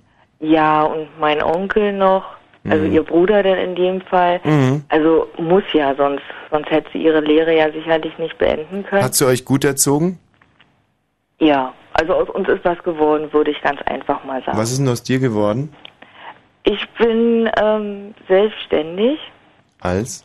Ähm, Versicherungsberaterin. Boah, das ist aber echt toll. Gut, okay. Na, finde ich wirklich. Ein bisschen weniger Ironie bitte. Nein, wieso denn? Ich finde, ich, also Also mit 23, ich finde es auch ganz toll eigentlich. du bist eine selbstständige Versicherungsverkäuferin. Ja, Und äh, für welche Versicherung? für die Gotha. Für die Gotha. Ja. Das ist ja ein, ein, das ist ein sehr seriöser Konzern. Und ähm, du musst aber nicht von Haustür zu Haustür gehen, Nein, sondern du sitzt bei dir zu Hause, nein. sondern Ich habe schon ein Büro. bei der Gotha. Ja, ein eigenes. Mit geregelten Arbeitszeiten, netten Kollegen und gutem Mensaessen. Nein, dann wäre ich ja nicht selbstständig, sondern in einem kleinen, kleinen Städtchen nördlich von Berlin in Nauen und da mit einer Kollegin zusammen, die auch selbstständig ist, so eine Bürogemeinschaft. Und dann, ähm, ja, dann terminiert man halt, geht auch mal zu Terminen und ähm, beziehungsweise hat halt die Öffnungszeiten im Büro und bedient da die Leute. Würdest du sagen, dass du es weitergebracht hast als deine Mutter als Friseuse? Nein, definitiv nicht. Könntest du dir vorstellen, heute als alleinerziehende Friseuse Zwillinge aufzuziehen? Nein, definitiv auch nicht. Also, ich weiß nicht, also deswegen habe ich eigentlich angerufen, weil mir dann so aufgefallen ist, ich bin jetzt 23 und hätte ja dann eigentlich schon vierjährige Zwillingsmädchen. Also insgesamt Achtjährige. Ja, so in der Art. Also macht ja doppelt Arbeit und doppelt Ja. Stress, doppelt Geld, doppelt alles. Michi, hast du deine Frage dazu? Du guckst schon die ganze Zeit so, als wenn dir tierisch was auf der Leber brennen würde. Nee, mir ist nur aufgefallen, Nauen liegt gar nicht nördlich von Berlin. naja, gut, denn westlich. Nordwestlich. Nicole, Ja. also wir halten fest, eine junge 18-jährige Friseuse Ja. schmeißt zwei junge hübsche Mädchen in die Welt im Abstand von nur fünf Minuten. Ja. Aus beiden ist etwas geworden. Ja. Ab und an mal tauschen sie die Frisuren. Sie sind äh, beide, haben beide einen, einen Freund, einen Typen, Ja. sind quasi unter der Haube. Ja. Ende gut, alles gut, Affe tot. So in der Art, ja. Herrlich. Ich wollte mal was Normales zwischendurch sagen. Finde ich auch wichtig. Ja. Danke dir. Tschüss. Tschüss. So, äh, wir haben jetzt Dieter Wunderlich. Hallo, Herr Wunderlich. Hallo. Herr Wunderlich hat ein Buch geschrieben und dieses Buch handelt von eigensinnigen Frauen. Wir wiederum haben für diese Sendung eine Liste geschrieben mit Frauen, die wir hier unter heroisch äh, aufnehmen und gelten lassen würden. Und die Frauen, die in Ihrem Buch vorkommen und die Frauen auf unserer Liste decken sich fast äh, zu 100 Prozent. Um welche Frauen handelt es sich denn bei Ihnen? Also ich habe Frauen, es sind zehn Porträts von zehn Frauen Mhm. äh, und die Auswahl war eigentlich, dass ein möglichst breiter zeitlicher Rahmen gewählt wurde. Mhm. Die, der geht von 1412 bis 1976. Die letzte ist die Ulrike Meinhoff, damit Mhm. haben wir schon eine verraten. Und ansonsten sind es also nochmal einige äh, sehr bekannte Frauen, die, die eigentlich jeder kennt. Und äh, auch einige, die nicht ganz so bekannt sind. Kriterium dafür war, äh, dass ich zeigen wollte, dass es in allen Zeiten und in ganz verschiedenen Lebensbereichen Frauen gegeben hat, äh, die ihren eigenen Weg gegangen sind, auch wenn es starke Widerstände gegeben hat. Gibt es irgendein äh, interessantes Detail, was diese ganzen Frauen verbindet? Aber es muss jetzt wirklich interessant sein. Also Ja. zum Beispiel alle irgendwie einen Furunkel auf der rechten Pobacke haben oder so. nee, so weit, das, das glaube ich also nicht. Äh, Da Mhm. gibt es bestimmt keine äh, körperlichen Gemeinsamkeiten, aber Mhm. es gibt ein entscheidendes gemeinsames Merkmal. Äh, alle diese Frauen haben ihr Schicksal eben nicht passiv erduldet und haben sich den gesellschaftlichen Erwartungen eben nicht widerstandslos unterworfen, sondern die haben alle ihre persönlichen Ziele durchgesetzt.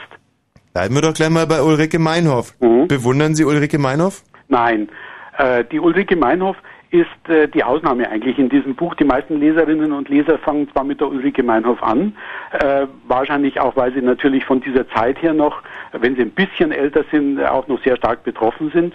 Äh, die Ulrike Meinhoff ist von daher ein gutes Beispiel, dass äh, auch Terroristen und Verbrecher nicht äh, als Verbrecher auf die Welt kommen, sondern sich entwickeln. Die Ulrike Meinhoff, muss man wissen, und das ist natürlich in dem Kapitel sehr ausführlich äh, dargestellt, ist ja äh, ein ausgesprochen sozial engagiertes Mädchen gewesen und war eine sehr erfolgreiche Journalistin, die im hessischen Rundfunk äh, zur besten Sendezeit Hörfunkfeatures gemacht hat, sehr sozial engagiert und ist dann ins Verbrechen abgeglitten durch ihr soziales Engagement, wo sie gezweifelt hat, dass sie mit journalistischer Arbeit noch etwas erreichen kann und glaubte, sie muss handeln.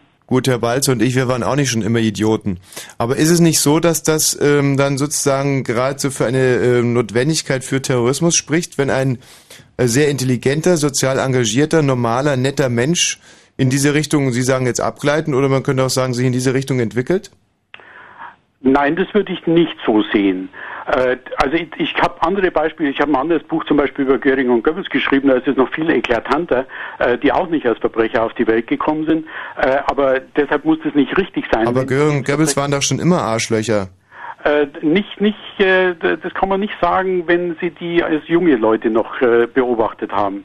Da können Sie es nicht unbedingt sagen. Beim Goebbels vielleicht schon eher, äh, denn der war immer verklemmt und äh, er hat sich als am, am Anfang sogar als Kommunist bezeichnet, weil er eben so schrecklich unterdrückt von der Gesellschaft war. Äh, da würde ich es noch eher unterstützen. Bei Göring schon viel weniger. Aber wir wollen ja nicht über das Dritte Reich jetzt reden, sondern über die Frauen. Aber das würde mich interessieren, was bei was Göring denn für ein sympathischer junger Mann gewesen sein soll. Also ich habe nicht gesagt sympathisch, ich habe nur gesagt, er war einer so wie du und ich praktisch. Aber Ulrike Meinhof war ja richtig sympathisch als junge Frau. Ja, das weiß ich nicht. Also das will ich jetzt nicht beurteilen. Aber auf jeden Fall war sie ein ganz normales Mädchen. Mhm. Was an ihr unnormal war, wenn Sie so wollen, war eben gerade dieses ausgeprägte soziale Engagement. Mhm. Ja, und dann, ja, und dann hat sie irgendwann mal den Bader kennengelernt und mit dem zusammen die Bader Meinhof-Gruppe gegründet oder auch Bande gegründet. Ja, nicht so ganz furchtbar einfach. Äh, die, die hat den, die, die, den Bader und die Enslin kennengelernt, Mhm. und zwar in ihrer journalistischen Arbeit. Äh, Sie wissen ja, dass die äh, in Frankfurt die Kaufhäuser angezündet haben. Ja. Und da hat sie ein Interview drüber gemacht, hat sie kennengelernt. Dann war zunächst mal kein weiterer Kontakt mehr. Und später hat sie dann tatsächlich die beiden unterschlüpfen lassen, nachdem die ja äh, während ihre Revision gelaufen ist, äh, nochmal untergetaucht sind. Bader und Meinhof hatten aber nie was miteinander. Äh, die haben, wenn sie sexuell meinen, dann nicht. Ja. Äh, wenn Sie geistig meinen, dann war es eigentlich so, dass der Bader war der Haudegen, der, der eigentlich Aktionismus verbreitet hat. Und die Meinhof war, wenn Sie so wollen, die Ideologin der Gruppe, äh, die allerdings schön unterdrückt worden ist. Nicht äh, zuletzt hat sie ja deshalb dann auch Selbstmord in der, Gefangen in, in, der Haft gemacht. Gab es eigentlich mal eine Begegnung von Joschka Fischer und Ulrike Meinhof? Nicht, dass ich wüsste, nein, ich glaube nicht. Hm. Das wäre jetzt spannend gewesen, gell? Aber wahrscheinlich gab es wahrscheinlich auch. Könnte schon gut sein.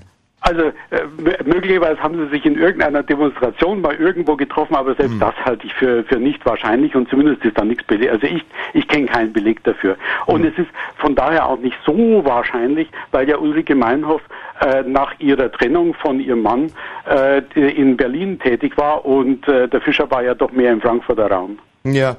Ähm, Jetzt äh, vielleicht auch hier äh, die letzten Stunden von Ulrike Meinhoff. Was ist da überliefert? Also man, man weiß nur, äh, dass sie in der Früh gefunden worden ist in ihrer Zelle und äh, er hängt im, äh, im Fenster mit einem Handtuch, was sie sich um den Hals dann geknüpft hat, wenn sie Selbstmord betrieben hat.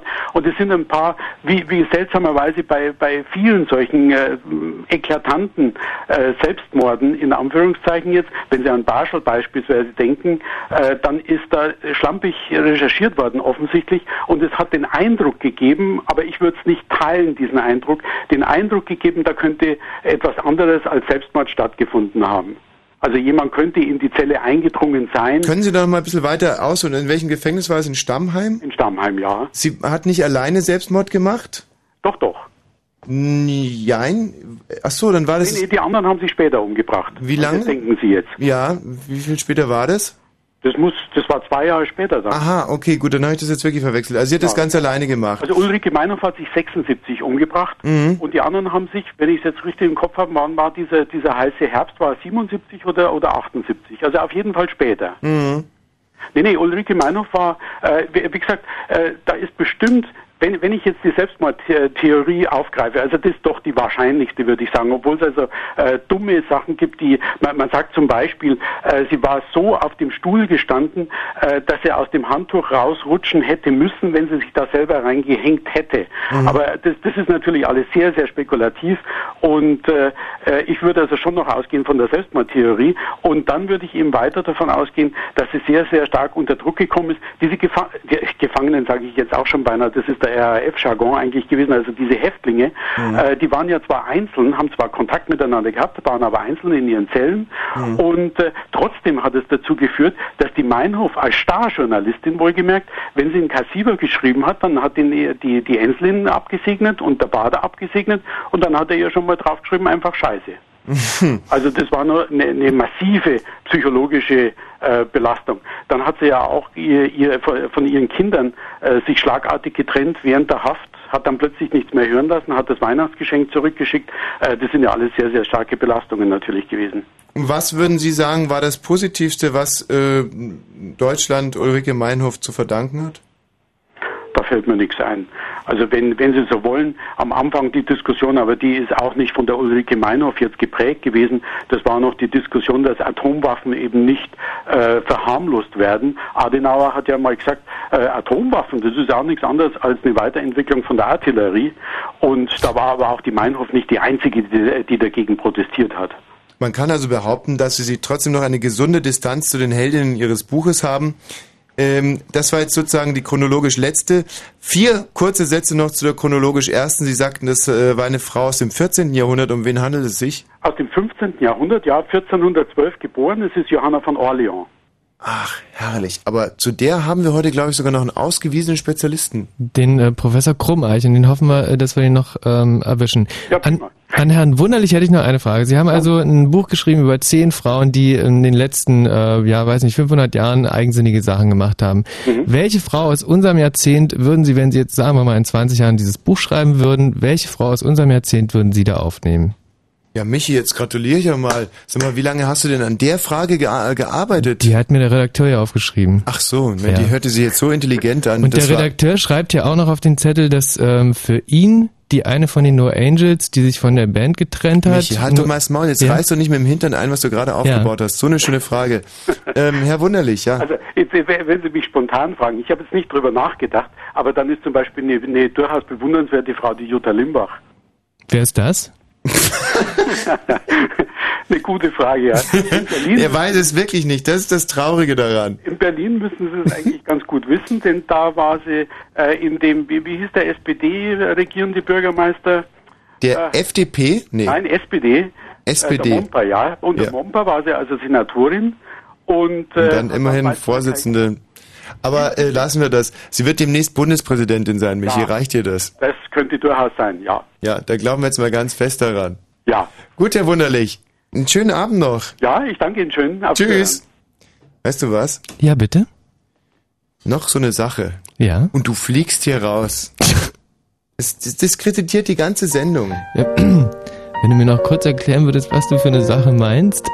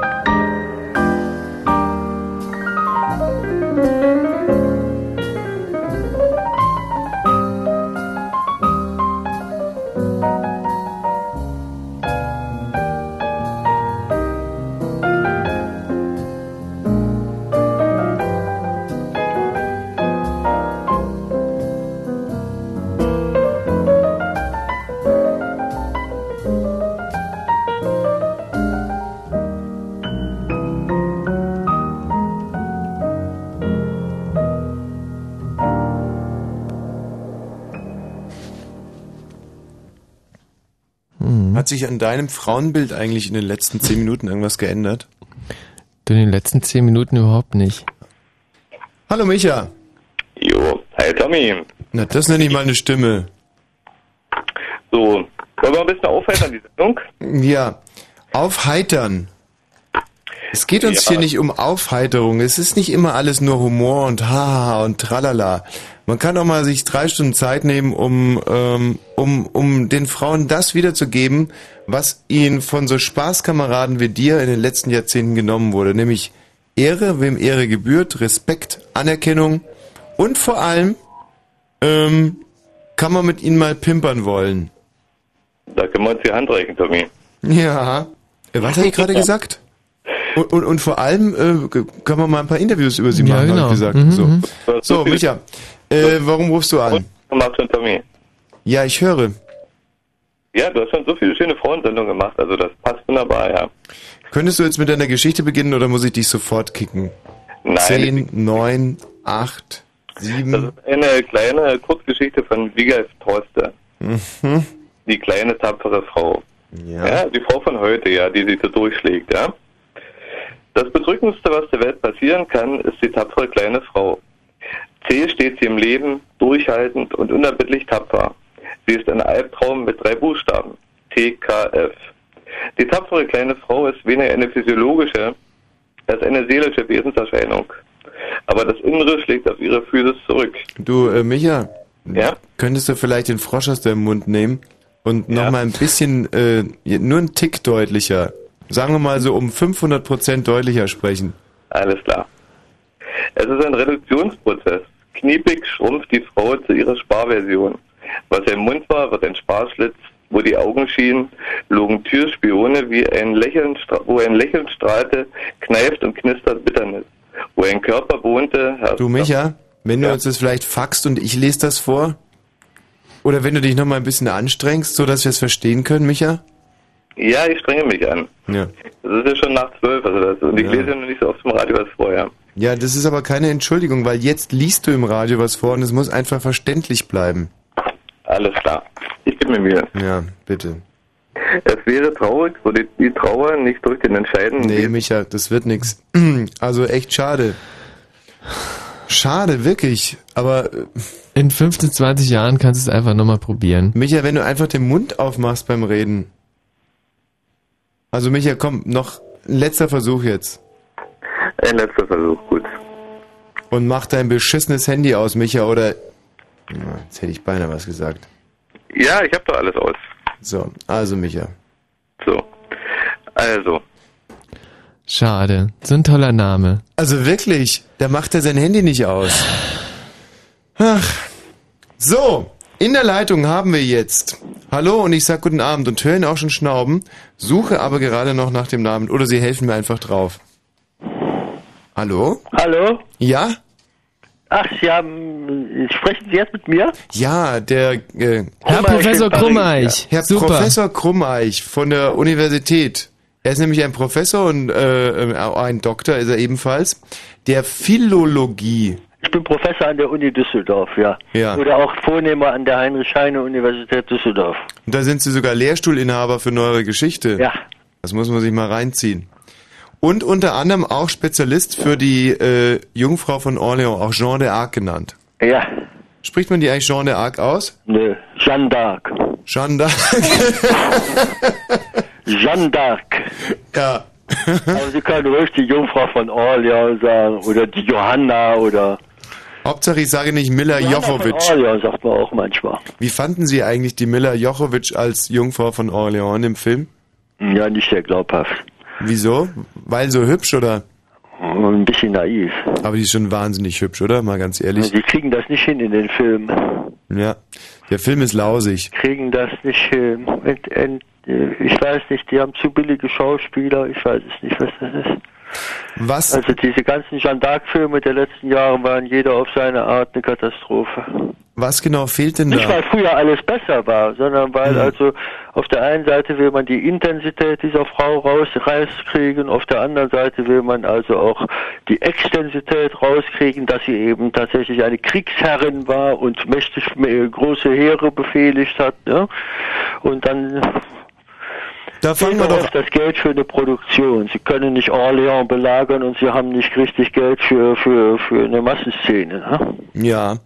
Also Geld hatten die schon da bei dem Film mit Mila Jochovic. Aber da wollen wir jetzt doch mal mit dieser Jungfrau von Orléans am Anfang beginnen. Geboren ist sie wann? Hallo? Ja? Ich habe Sie jetzt nicht mehr verstanden. Wann ist sie denn geboren, die Jungfrau von Orléans? Wo weiß man nicht genau, ungefähr 1412. Als Tochter eines Bauern, ist das richtig? Eines, eines begüteten Bauern. Wie kann man sich das Leben als Tochter eines begüteten Bauern in dieser Zeit vorstellen? Ja, der Mann, der war eine Respektperson in seinem Dorf Domremy. Er hatte eine eigene Herde und äh, Jeanne d'Arc wuchs dort auf unter der, man muss schon sagen, natürlich behüteten Verhältnissen. Also ein, ein gut, gut verdienender, respektabler Ortsschöffe war der Also Vater. muss man sich jetzt nicht so vorstellen, dass sie morgens aufgestanden ist, um irgendwie die Eier unter den Hühnern rauszupflücken. Ja, das, man stellt, man kann sich das nur ganz normal vorstellen, wie es halt damals war. Sie lernte, sie lernte ihr Gebete von der Mutter und sie konnte nicht lesen und nicht schreiben. Das hat sie dann später ein bisschen gelernt und äh, dann hatte sie plötzlich im Alter von 14, 15 Jahren ihre Vision. Ja. Und hörte ihre Stimmen und sah dann den heiligen Michael, die Katharina und die Marguerite. Und die haben zu ihr gesagt, irgendwann mal wirst du Frankreich Sie haben ihr retten. gesagt, geh Mädchen und befreie Frankreich. Ja. Und äh, von was musste man Frankreich denn zu dieser Zeit Von befreien? der englischen Herrschaft. Wobei die Frage ist, ob das eben echt, echt eine Fremdherrschaft war. Ne? Das war so ein Bruchpunkt. Es gab ja schließlich dann auch ähm, Verträge vorher und es ist ja eine ganze lange Zeit, wo die Engländer eben auch sehr legal in Frankreich mitherrschten, wo der englische König auch nach bestimmter Interpretation legaler König von Frankreich war. Aber dagegen entwickelte sich eine Art Nationalgefühl. Und das Interessante ist, dass Jeanne d'Arc irgendwie, weiß man natürlich nicht genau wie, von diesem Nationalgefühl erfasst worden ist und äh, sich als Aufgabe gesetzt hat, und da sind wir wieder bei der wahren Geschichte, das, was man nachvollziehen kann, sich als Aufgabe gesetzt hat, den, äh, äh, den französischen König zu seiner Krönung zu verhelfen und Frankreich von den Engländern zu Ja, befreien. aber da haben Die sie jetzt. beiden Sachen. Ich bin ja ein großer Freund von Verkürzen, aber wie kann man sich denn das vorstellen, dass ein Bauernmädchen auf einmal zu so, zu so einer Macht kommt? Ja. War es ein langer Prozess oder hat die mit jemand gepimpert oder was, was, was da, was da So, das passiert? heißt, sie ist dann relativ rasch gegangen. Sie hat dann äh, sich ihre Stimmen anvertraut, Leuten, ihren Freunden, und äh, dann ist sie zu dem zum Ortshauptmann von Baudricourt gegangen und der hat erstmal gesagt, Mädchen, geh schön nach Hause und spinn alleine. Mhm. Da haben wir keine Zeit für. Aber sie war eben halt, ich möchte mal neutral sagen, so besessen auch von ihrer Idee und von überzeugt von ihrer, äh, von ihren Stimmen und hatte eine ungeheure da sind sich die Zeitgenossen einig, eine ungeheure kommunikative Fähigkeit, ihre Überzeugung den anderen klarzumachen. Man muss ja, man muss ja einmal sagen, dass im Unterschied zu den allermeisten Helden der Vergangenheit, dieser weiten Vergangenheit, wir ein unglaublich präzises Wissen über Jeanne d'Arc haben. Zwar nicht darüber, ob sie nun wirklich ihre Stimme gehabt hat oder was das ist, aber wie sie sich den Menschen um sie herum mitgeteilt hat und so weiter. Sie haben ja die zwei Prozesse, den Verdammungsprozess und dann ähm, Jahrzehnte später den Rehabilitierungsprozess, wo ähm, wo sie äh, sehr in sehr plastisch erscheint, auch zum Teil mit mit wörtlichen Zitaten. So, aber so weit sind wir noch nicht. Ich möchte jetzt mal ganz kurz und präzise erfahren, wie diese Frau so viel Macht erlangen konnte. Wie sie die Macht erlangen konnte, indem sie siegte. Sie bekam dann also ein Ja, Heer. Also, sie, sie wird dann zum König geschickt. Hm? Sie erhält, sie erhält von dem Ortshauptmann von Vaucouleurs Baudricourt erhält sie eine, eine Wache, ein paar Mann, die mit ihr ziehen nach Chinon, wo sich der König, äh, äh, wo sich der König Karl, der noch nicht, der äh, noch nicht der gesalbte König ist, aber der von den Franzosen als rechtmäßig angesehene König sozusagen versteckt hält. Da zieht sie hin und sagt, Und dann wird sie ja noch untersucht, ob sie auch rechtgläubig ist, ob man ihr trauen kann, ob sie nicht vom Teufel besessen ist. Und die ganzen Kleriker, die um den König herum sind, sagen also auf dem Schloss Chinon, da gibt's heute noch das Schloss. Äh, ja gut, die kannst du hören, der kannst du, mit der kannst du was machen, die kannst du äh, dich anvertrauen. Und da der König gar keine Alternative mehr hat, sondern eigentlich äh, dem ständig vorschreitenden Engländern sonst ausgeliefert ist, die ja schon Orleans belagern, an dem Punkt äh, setzt er auf die Jungfrau und auf ihre Mission und gibt ihr Soldaten mit. Jetzt verstehe ich, weil er auch glaubt, dass die, äh, also wirklich, dass dieser Michael zu ihr gesprochen hat und weil er daran glaubt, dass die also unglaubliche Fähigkeiten hat. Äh, äh, ich habe jetzt nicht verstanden, das letzte. Also er macht es deswegen, weil er glaubt, dass er wirklich Gott zu ihr gesprochen hat und dass sie diese Fähigkeiten Sagen wir hat. mal so, er macht das, weil er gar keine andere Lösung mehr hat und man damals eben sagt, Gott kann sich auch in einer Frau äußern, Gott kann alles, ne? Ja. Gott kann mit einem Strohhalm, das ist ein Wort aus dem Mittelalter, Gott kann, wenn er will, mit einem Strohhalm die Eiche schlagen. Warum nicht das? Die hat Stimmen gehört, das, gilt- das gilt damals als sehr realistisch. Die Heiligen, Gott, auch der Teufel sind überall präsent. Mhm. Und da ist man zwar auch misstrauisch, weil alle möglichen Leute kommen und sagen, ich habe Ja. Stimmen und Gott hat mich geschickt. So, jetzt haben wir es verstanden und dann geht die also mit dem Heer los und was passiert dann? Ja, und dann, äh, dann äh, siegt und siegt sie. Sie schlägt eben in bestimmten kleineren Schlachten die Engländer und vor Orléans, das ist dann die größte Schlacht am 8. Mai 1429, da schlägt sie die Engländer richtig in die Flucht. Und hat sie das deswegen... Und das muss man so sagen, dass also die, die, das Heer mit, man weiß nicht genau, wie groß es war, aber es wird geschätzt auf zwischen 8 und 10.000 Mann, die sie dann bei sich hat. Das sind keine Kleinigkeiten mehr, das Mhm. ist sogar ein sehr, sehr großes Heer nach damaligem Maßstab. Und waren da die Franzosen den Engländern zahlenmäßig überlegen oder hätte man das gar nicht gewinnen können eigentlich? Äh, die Franzosen waren hier auch den Engländern zahlmäßig überlegen, ja. Sie waren ihnen stra- strategisch überlegen, weil die Jungfrau einfach sehr gute Ideen gehabt hat, wie man die Engländer umzingeln könnte und aushebeln könnte. Und, äh, äh, deshalb gilt sie auch als, als so einen relativ genialischen Blick auf die Schlacht und auf die Möglichkeit des Vormarsches, auf die Möglichkeit der, des Einkreisens, auf die Möglichkeit des Rückzugs. Ich macht kenne das, ich war auch mal von Jungfrauen und eingekreist. spontan. Und da ist eigentlich schon vom, vom, vom Realistischen her das Wunderbare an ihr, dass sie da einfach einen sehr klugen Sachverstand hat, Hm. den die, ihr, die, ihre Umgebung natürlich eigentlich nicht zutraut. Und dann wurde sie auf einmal verbrannt. Wie Also kannst du nicht zu auf so einmal. Erstmal geht sie ja noch hin und macht den und schießt dem König den Weg nach Reims zur Krönung frei. Ja. Da wird er dann gekrönt mit allem, äh, mit allem äh, Glorie. Ja, und dann will der König sich arrangieren mit den Engländern. Der fängt eine ganz, ganz schwierige Geschichte an. Nachdem die Krönung gewesen ist, äh, Orléans ist befreit, in Reims ist der König gekrönt, das ist alles 1429, Mai, Juni, Juli. Ja, und jetzt will der König langsam seinen Frieden machen mit den Engländern. Er will gar nicht ganz Frankreich befreien wie Jeanne d'Arc. Die ist ihm viel zu fanatisch. Ihm und seinen Leuten. Und die, Leute- und die sagen, komm König, mach äh, Frieden mit den Engländern. Mach einen Vertrag, ihr könnt euch das teilen. Das Land ist groß genug für alle. Und dann fängt der König Karl an und macht auch Verträge mit den Engländern, den Krieg zu beenden, hinter dem Rücken, wenn man jetzt für Jeanne ist, hinter dem Rücken von ihr. Er ist einfach diese diese diese Jungfrau, die also nicht aufhören kann, hier äh, äh, für Gott zu kämpfen und Frankreich freizuhauen, leid. Und jetzt müssen wir abkürzen und Und dann dann... lässt er sie, ja, dann, dann lässt er sie noch weiter ein paar Schlachten machen. Mhm. Hier oder eine und bei Pathé noch eine und noch eine bei Jargot und dann, ja, aber immer mit immer weniger Soldaten, immer weniger Unterstützung Mhm. und sie hat auch dann äh, bis dann hin eben beim bei ihrem äh, Versuch Paris zu stürmen, wo sie eben scheitert und dann ist auch ihr Charisma kaputt. Mhm. Ihr, ihr Siegescharisma, was sie sich erworben hat durch diese erfolgreichen Schlachten, ist damit zerbrochen. Aber jetzt ganz schnell, warum wird sie dann verbrannt? Ja, sie wird dann gefangen. Die Engländer hassen sie auf den, auf den Tod. Die Engländer können sich das ganze Phänomen nur erklären, indem sie sagen, das hat der Teufel gemacht. So wie die, die an sie glauben, sagen, das hat Gott gemacht. Die anderen sind genauso gläubig, also heißt die andere Antwort, das hat der Teufel gemacht. Das ist eine Braut des Teufels. Und um unsere Niederlagen überhaupt zu, äh, äh, zu, ex zu, zu entschuldigen, was da passiert ist an Schrecklichen vor Orleans, müssen wir nachweisen, dass sie vom Teufel war. Und deshalb machen wir ihr einen, Ketzerprozess. Und als sie dann gefangen wird und an die Engländer verkauft wird, ausgeliefert wird, dann wird ihr eben halt dieser Ketzerprozess gemacht.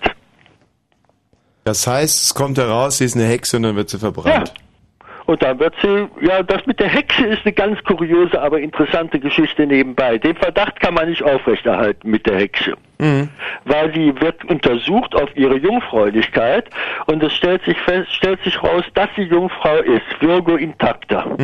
Und nach mittelalterlicher Überzeugung kann sie dann nicht vom Teufel sein.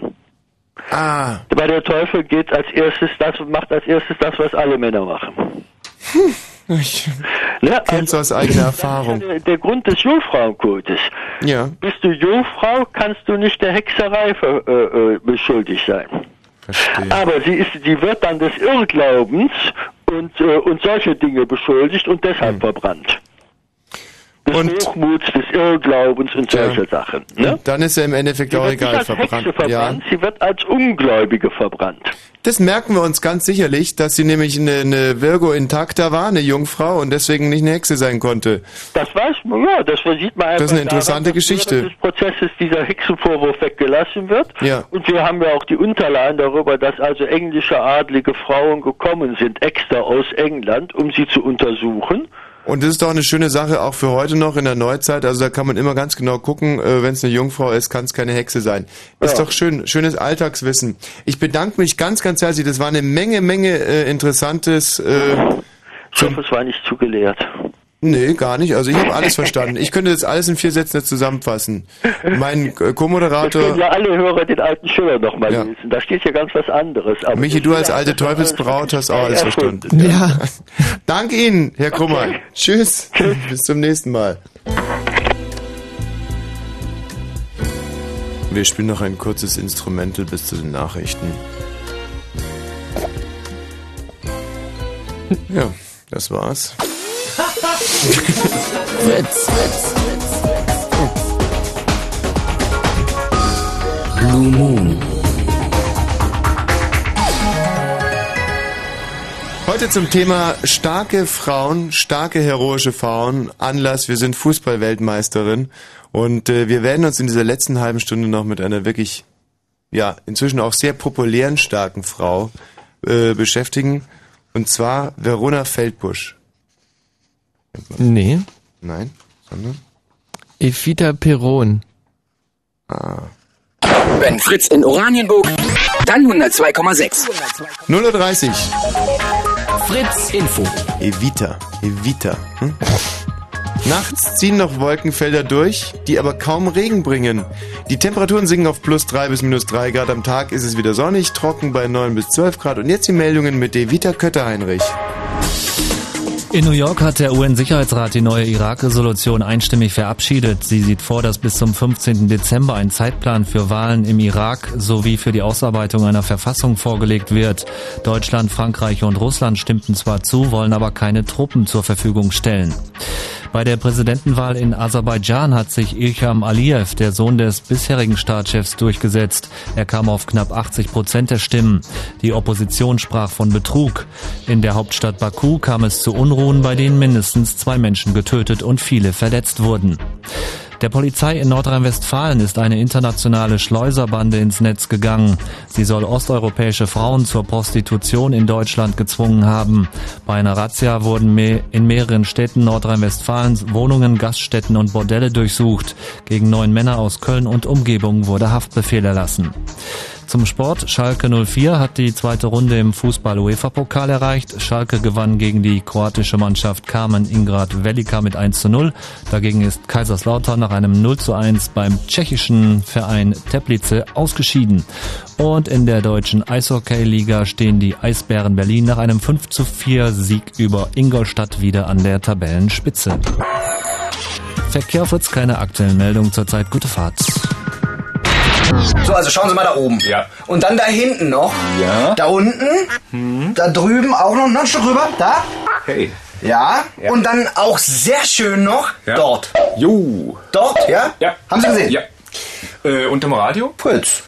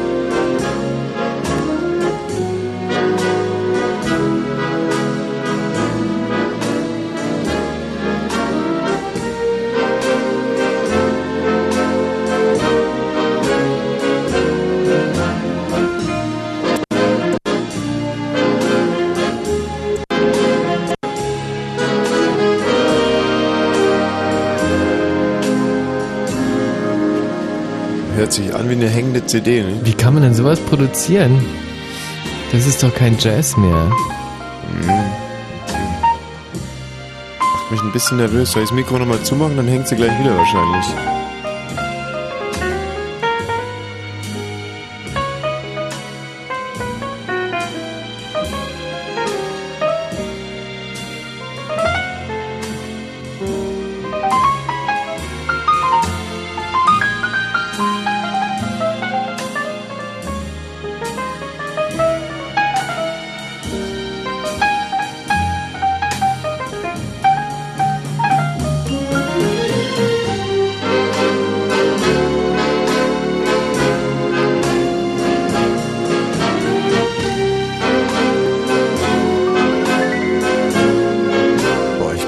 Stolz darauf, wie viel Bildung wir heute unters Volk bringen. Mhm.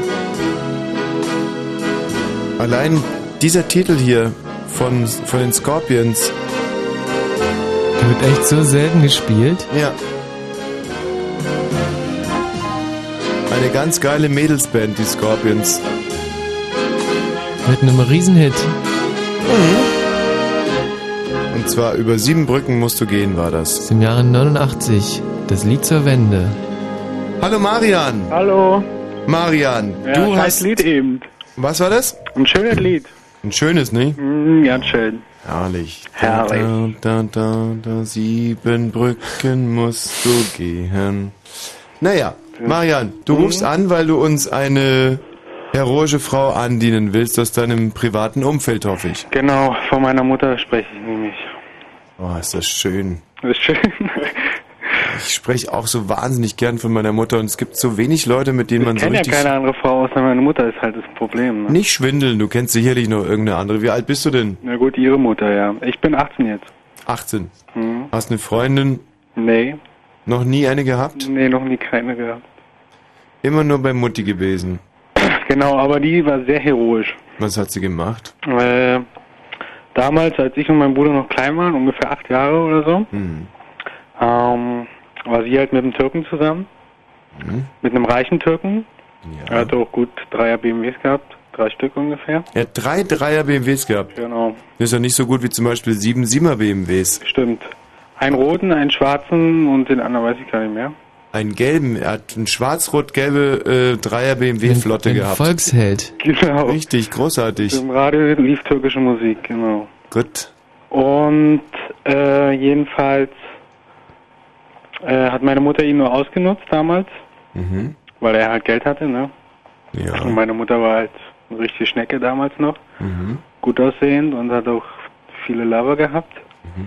und hat ihn halt nur wegen des Geldes ausgenutzt. Ja, und Türken sind ja da bekanntermaßen sehr tolerant, wenn ihre Eben. Freundin noch. Eben, genau. Irgendwas und das hat er halt äh, an uns ausgelassen, seine Toleranz. Aber meine Mutter hat dann irgendwann mal gesagt, also er hat uns geschlagen und Alkohol gegeben und uns beschimpft damals noch. Mhm.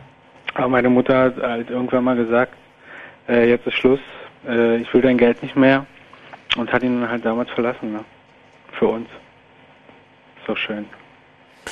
Ja, das ist schon schön.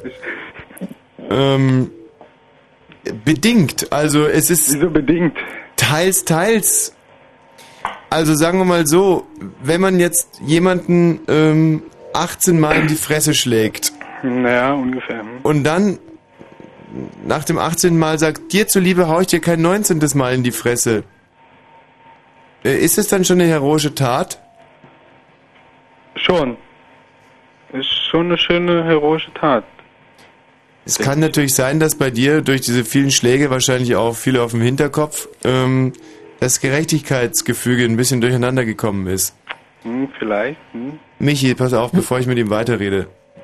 Diesen, den Wahrheitsgehalt dieser Geschichte beziffern wir jetzt bei Also äh, null ist äh, absolut ist Komplett nicht wahr gelogen? Und, und, und, und 10 ist b- zum Beispiel das äh, Bundesverfassungsgericht.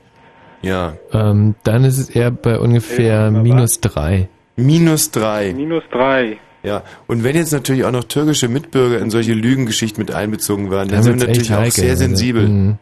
Da stellen wir schon gerne mal Fangfragen. Wie hieß der denn? Wer jetzt? Der Freund deiner Mutter? Mehmet.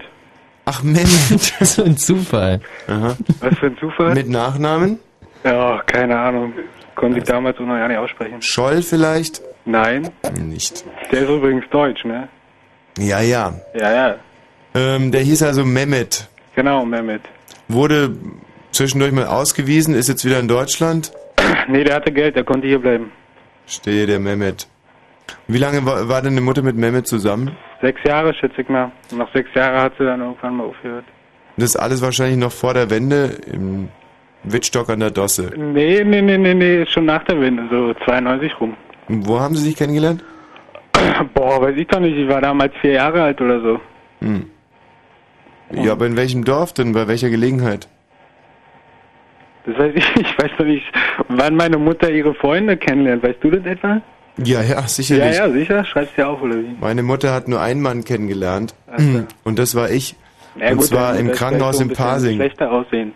So. meine Mutter war echt, echt eine Bombe, glaube ich, damals. Die Meine Mutter noch war auch eine Bombe. Echt? Ja. Meine Mutter sieht heute noch super aus. Also es gibt heute kaum ein 18-jähriges Mädchen, das so eine gute Figur hat wie meine Mutter heute noch. Muss Mhm. ich echt sagen. Meine Mutter ist schon 86. Echt? Ja. Ja. Ja, es ist wirklich wahr. Michi, du hast ja gesehen. Nenn mir eine 18-Jährige, die eine bessere Figur hat als meine Mutter. Wann ist deine Mutter geboren? Meine Mutter? Ja. Ja gut, wenn die heute 86 ist, wann Ja. wird sie geboren sein? Mhm. 27 oder so. Klar. Ja, aber darum geht es doch gar nicht. Meine Mutter, wenn ich, wenn ich sage, nenn mir eine 18-Jährige, die eine bessere Figur hat als meine Mutter. Und du wirst mir keine nennen können. Ich? Ja. Hm, Nö. Also Blümchen mit ja. 18 vielleicht. Boah, hast du die Fotos von Blümchen gesehen? Das ist heroisch.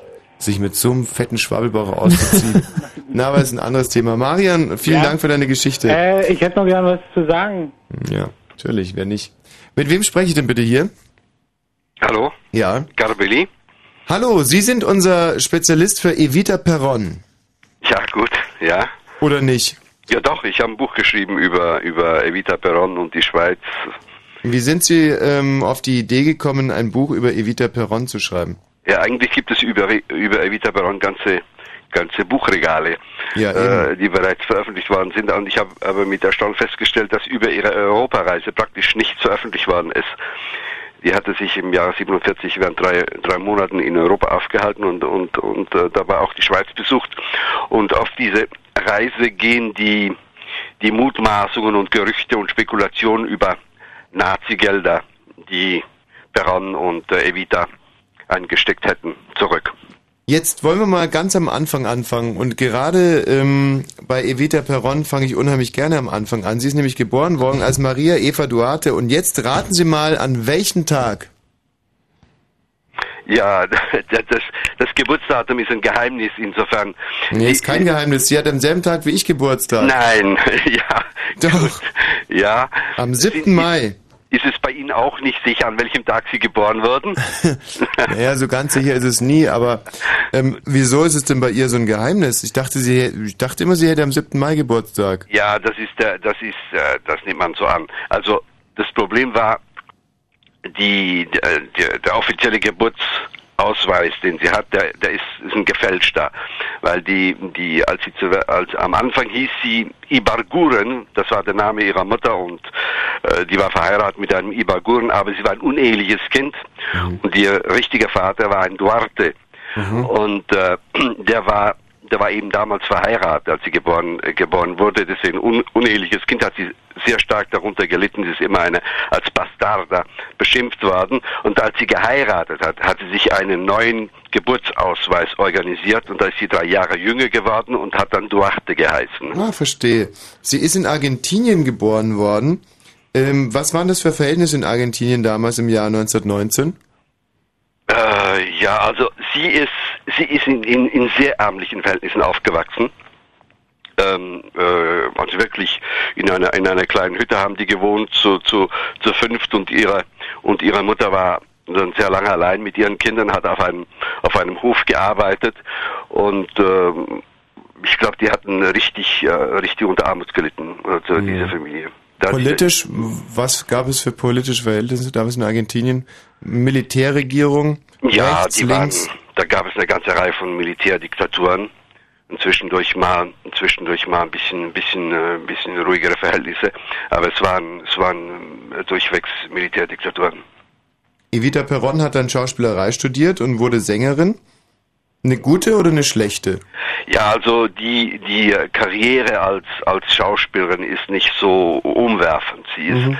sie ist bekannt geworden als Schauspielerin eigentlich, äh, als Radiosprecherin, nicht, nicht als Bühnenschauspielerin. Mhm.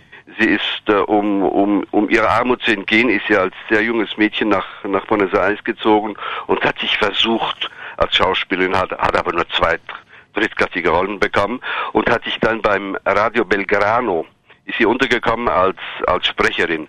Und da hat äh, Perron, damals Minister, äh, hat sie irgendwie äh, entdeckt und hat sich in sie verliebt und sie ist dann so die, die Propagandistin geworden des Peronismus und das war das war dann der Aufstieg so seit sie Peron gekannt hatte be bekam sie dann auch sehr große sehr, äh, Hauptdarstellerin wollte sie Hauptdarstellerin in verschiedenen Filmen aber nicht sehr viele das, sobald sie geheiratet hatte mit Peron war das ein war das ein definitiver aus Hat die eigentlich mal sowas gesungen wie Don't cry for me, Argentina? glaube ich nicht nein nein Nee? nein nein, nein. Aber Sängerin war sie ja schon. Ja, sie hat so, sie hat so, so in, in, in Kabarets, Ah. so Theater, kleinen Theater. War es eigentlich eine sympathische Frau? Es war eine, also ja, es gibt, ich kann das nur nacherzählen, wie, wie ich mich erlebt habe, jetzt noch in Argentinien. Es gibt, es gibt zwei Lager, die sich, äh, die, die sehr stark auseinandergehen. Die einen halten sie, halten sie für ein Biest, für eine, eine Intrigantin und die andere halten sie für eine, für eine Heilige, die wird heute noch verehrt. Das ist, ist wirklich, ist wirklich unheimlich, wie, wie groß die, die Verehrung heute noch ist. Man, man findet in sehr vielen Häusern immer noch äh, Bilder und Fotos und, und zum, zum Teil eigentlich Altäre, die an diese, an diese äh, wieder erinnern. Und äh, die, diejenigen, die sie für eine Heilige halten oder als Heilige verehren, die beziehen es darauf, dass Evita Perron sozusagen an der Demokratisierung ihrer Heimat auch äh, sich mitverdient gemacht hat. Ja, das glaube ich kann man nicht so sagen. Sie war, sie war das freundliche Gesicht der Diktatur unter, unter Juan Perón. Und, äh, aber sie hat natürlich eine außerordentliche äh, Biografie, eine erfolgreiche Karriere. Insofern, sie war ein, ein blutarmes Mädchen, ähm, völlig verstoßen vom Lande, kommt in die Hauptstadt und wird zur, wird zur, zur ersten Dame des Landes und die erste Frau überhaupt Argentiniens, die Weltruhm erlangt hatte. Und, äh, und sie hat dann, sie hat auf politischem Niveau, hat sie sich sehr stark für, für die die Arbeiterklasse eingesetzt. Sie hatte äh, äh, sehr viel auf dem Gebiet äh, Sozialwesens, dann Spitäler, Kinderhäuser und so weiter gebaut. Und dann vor allem für, für das Frauenstimmrecht hatte sie sich sehr stark eingesetzt. Und äh, das ist dann auch zu, zu der Zeit äh, eingeführt worden. 1951 wollte sie dann Vizepräsidentin äh, werden, aber da hat man ihr in die Suppe gespuckt. Ja, die Militärs, die, die waren, die waren nicht einverstanden und sie war damals auch schon sehr krank und sie hat dann verzichtet auf eine Kandidatur und äh, aber aber sie war damals schon sehr sehr sehr krank. Sie konnte auch aus hätte es auch aus gesundheitlichen Gründen nicht machen Gründen nicht machen können. Und ist dann 1952 gestorben. An was denn eigentlich? An an Krebs. Ähm, war sie ihrem Mann eigentlich immer treu? Ja, ich, ich glaube schon, das war, also es, nichts anderes ist bekannt im Gegensatz zu, zu Juan Perón. Äh, sie war, sie war eine, wie soll ich sagen, sie hat sich mit, mit voll verschrieben der, der Politik von, von Juan Perón hat sich voll in seine, seine Dienste gestellt und hat eigentlich äh, nur dafür gelebt und, äh, und sie hatte, man kann sich das heute fast nicht mehr vorstellen, sie hatte eine eigene eigene Frauenpartei ge gehabt. Sie war das Aushängeschild und, und sehr mächtig auch äh, bei der wichtigsten Gewerkschaft.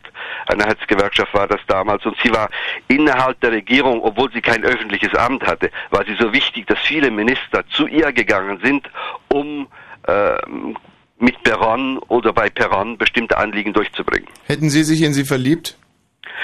Ja, das ist durchaus möglich. Danke Ihnen. Tschüss, vielen Dank für die Informationen. Bis demnächst. Ja, wieder. Adieu. So, äh, was haben wir denn jetzt heute alles so äh, gehabt? Also Evita Perron, wir hatten Rosa Luxemburg. Ja, dann hatten wir ähm, Marlene Dietrich. Sehr gut, ja. Marlene Mhm. Dietrich hatten wir natürlich. Die äh, Jungfrau von Orléans. Die äh, Jeanne d'Arc. Ja, das ist ein und dieselbe Idiot. Mhm. Ähm, sonst noch jemanden? Doch. Die doch- äh, Kleopatra hatten wir. Hervorragend, Ja. da haben wir ja schon sechs. Mhm. Und ähm, äh, Ulrike Meinhoff hatten wir. Mhm. Mhm. Mann, hatten wir viele Frauen heute Abend. Und nur die allertollsten und besten. Jetzt frage ich dich, hat sich an deinem Frauenbild irgendetwas verändert in den letzten fast drei Stunden? Also ich habe wirklich irrsinnig interessante Sachen erfahren, aber es hat sich kein bisschen daran geändert, wie ich auf Frauen gucke. Und ähm, ich äh, glaube, es liegt daran, mh, dass ich vorher schon alles wusste, was, äh, was, was tolle Frauen machen können. Hm. Nun habe ich ja, jetzt kann ich es ja verraten, diese Sendung in erster Linie deswegen gemacht und nicht deswegen, weil wir Fußweltmeisterin äh, Ball sind und geworden sind, sondern weil, weil ich mir dachte, da mache ich mal eine drei Stunden Sendung über und mit tollen Frauen, um dich zu bekehren. ähm, aber du gehst sozusagen, du gehst als Schwuler in diese Sendung und verlässt Mhm. sie auch als Homosexueller wieder. Puh, kann man, äh, kann man so zusammenfassen. Darf ich dich trotzdem noch jetzt am Abschluss dieser Sendung bitten, was ist die heroischste Tat oder die heroischste Frau, der du jemals begegnet bist? Und lass dir ruhig Zeit, ich wähle inzwischen eine neue CD aus. Also nimm dir Mhm. Zeit, erzähl die Mhm, Geschichte mhm. in aller Ruhe. Ich weiß, du bist ein beschissener Erzähler, Ja, aber ja. gib dir einfach mal Mühe. Mhm. Ich glaube, ähm, auch bei mir ist es meine Mutter. Es ist, äh, es ist doof, weil wirklich, ich glaube, 90 Prozent der Jungs, die heute hier angerufen haben, haben ihre Mutter als die heroischste Heroin der ganzen Welt und pipapo. Also meine Mutter, ähm, die hat ja nun meinen äh, Vater geheiratet. Und meine Mutter hat ihren Vater, äh, meinen Vater, kennengelernt. Ähm, und jetzt würde ich dich wirklich mal bitten zu tippen, in welchem Alter. Äh, mit vier?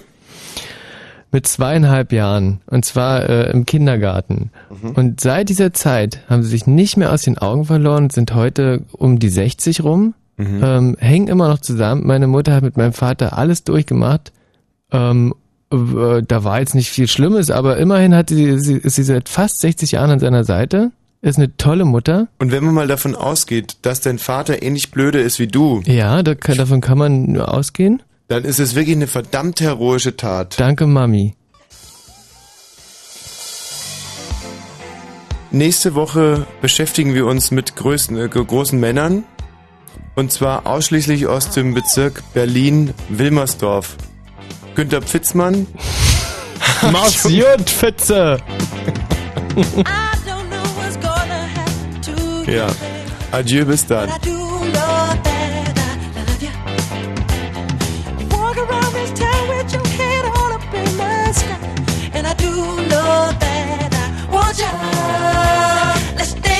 Let's shout, shake your body down to the ground. Let's dance, let's shout, shake your body down to the ground. Let's let's shout, shake your body down to the ground. Let's dance, let's shout, shake your body down to the ground.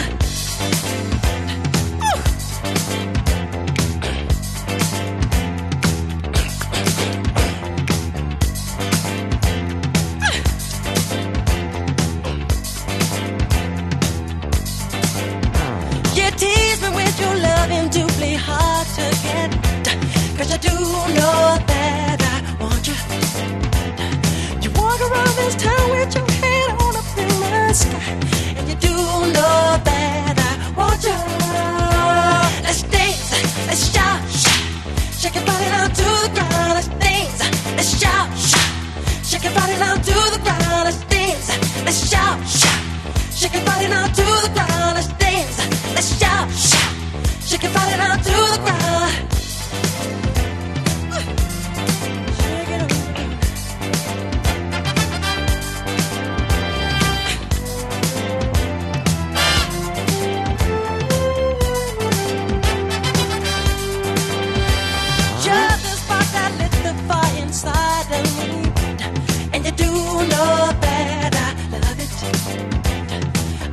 Do just something to get closer to your soul, and you do know that I want you.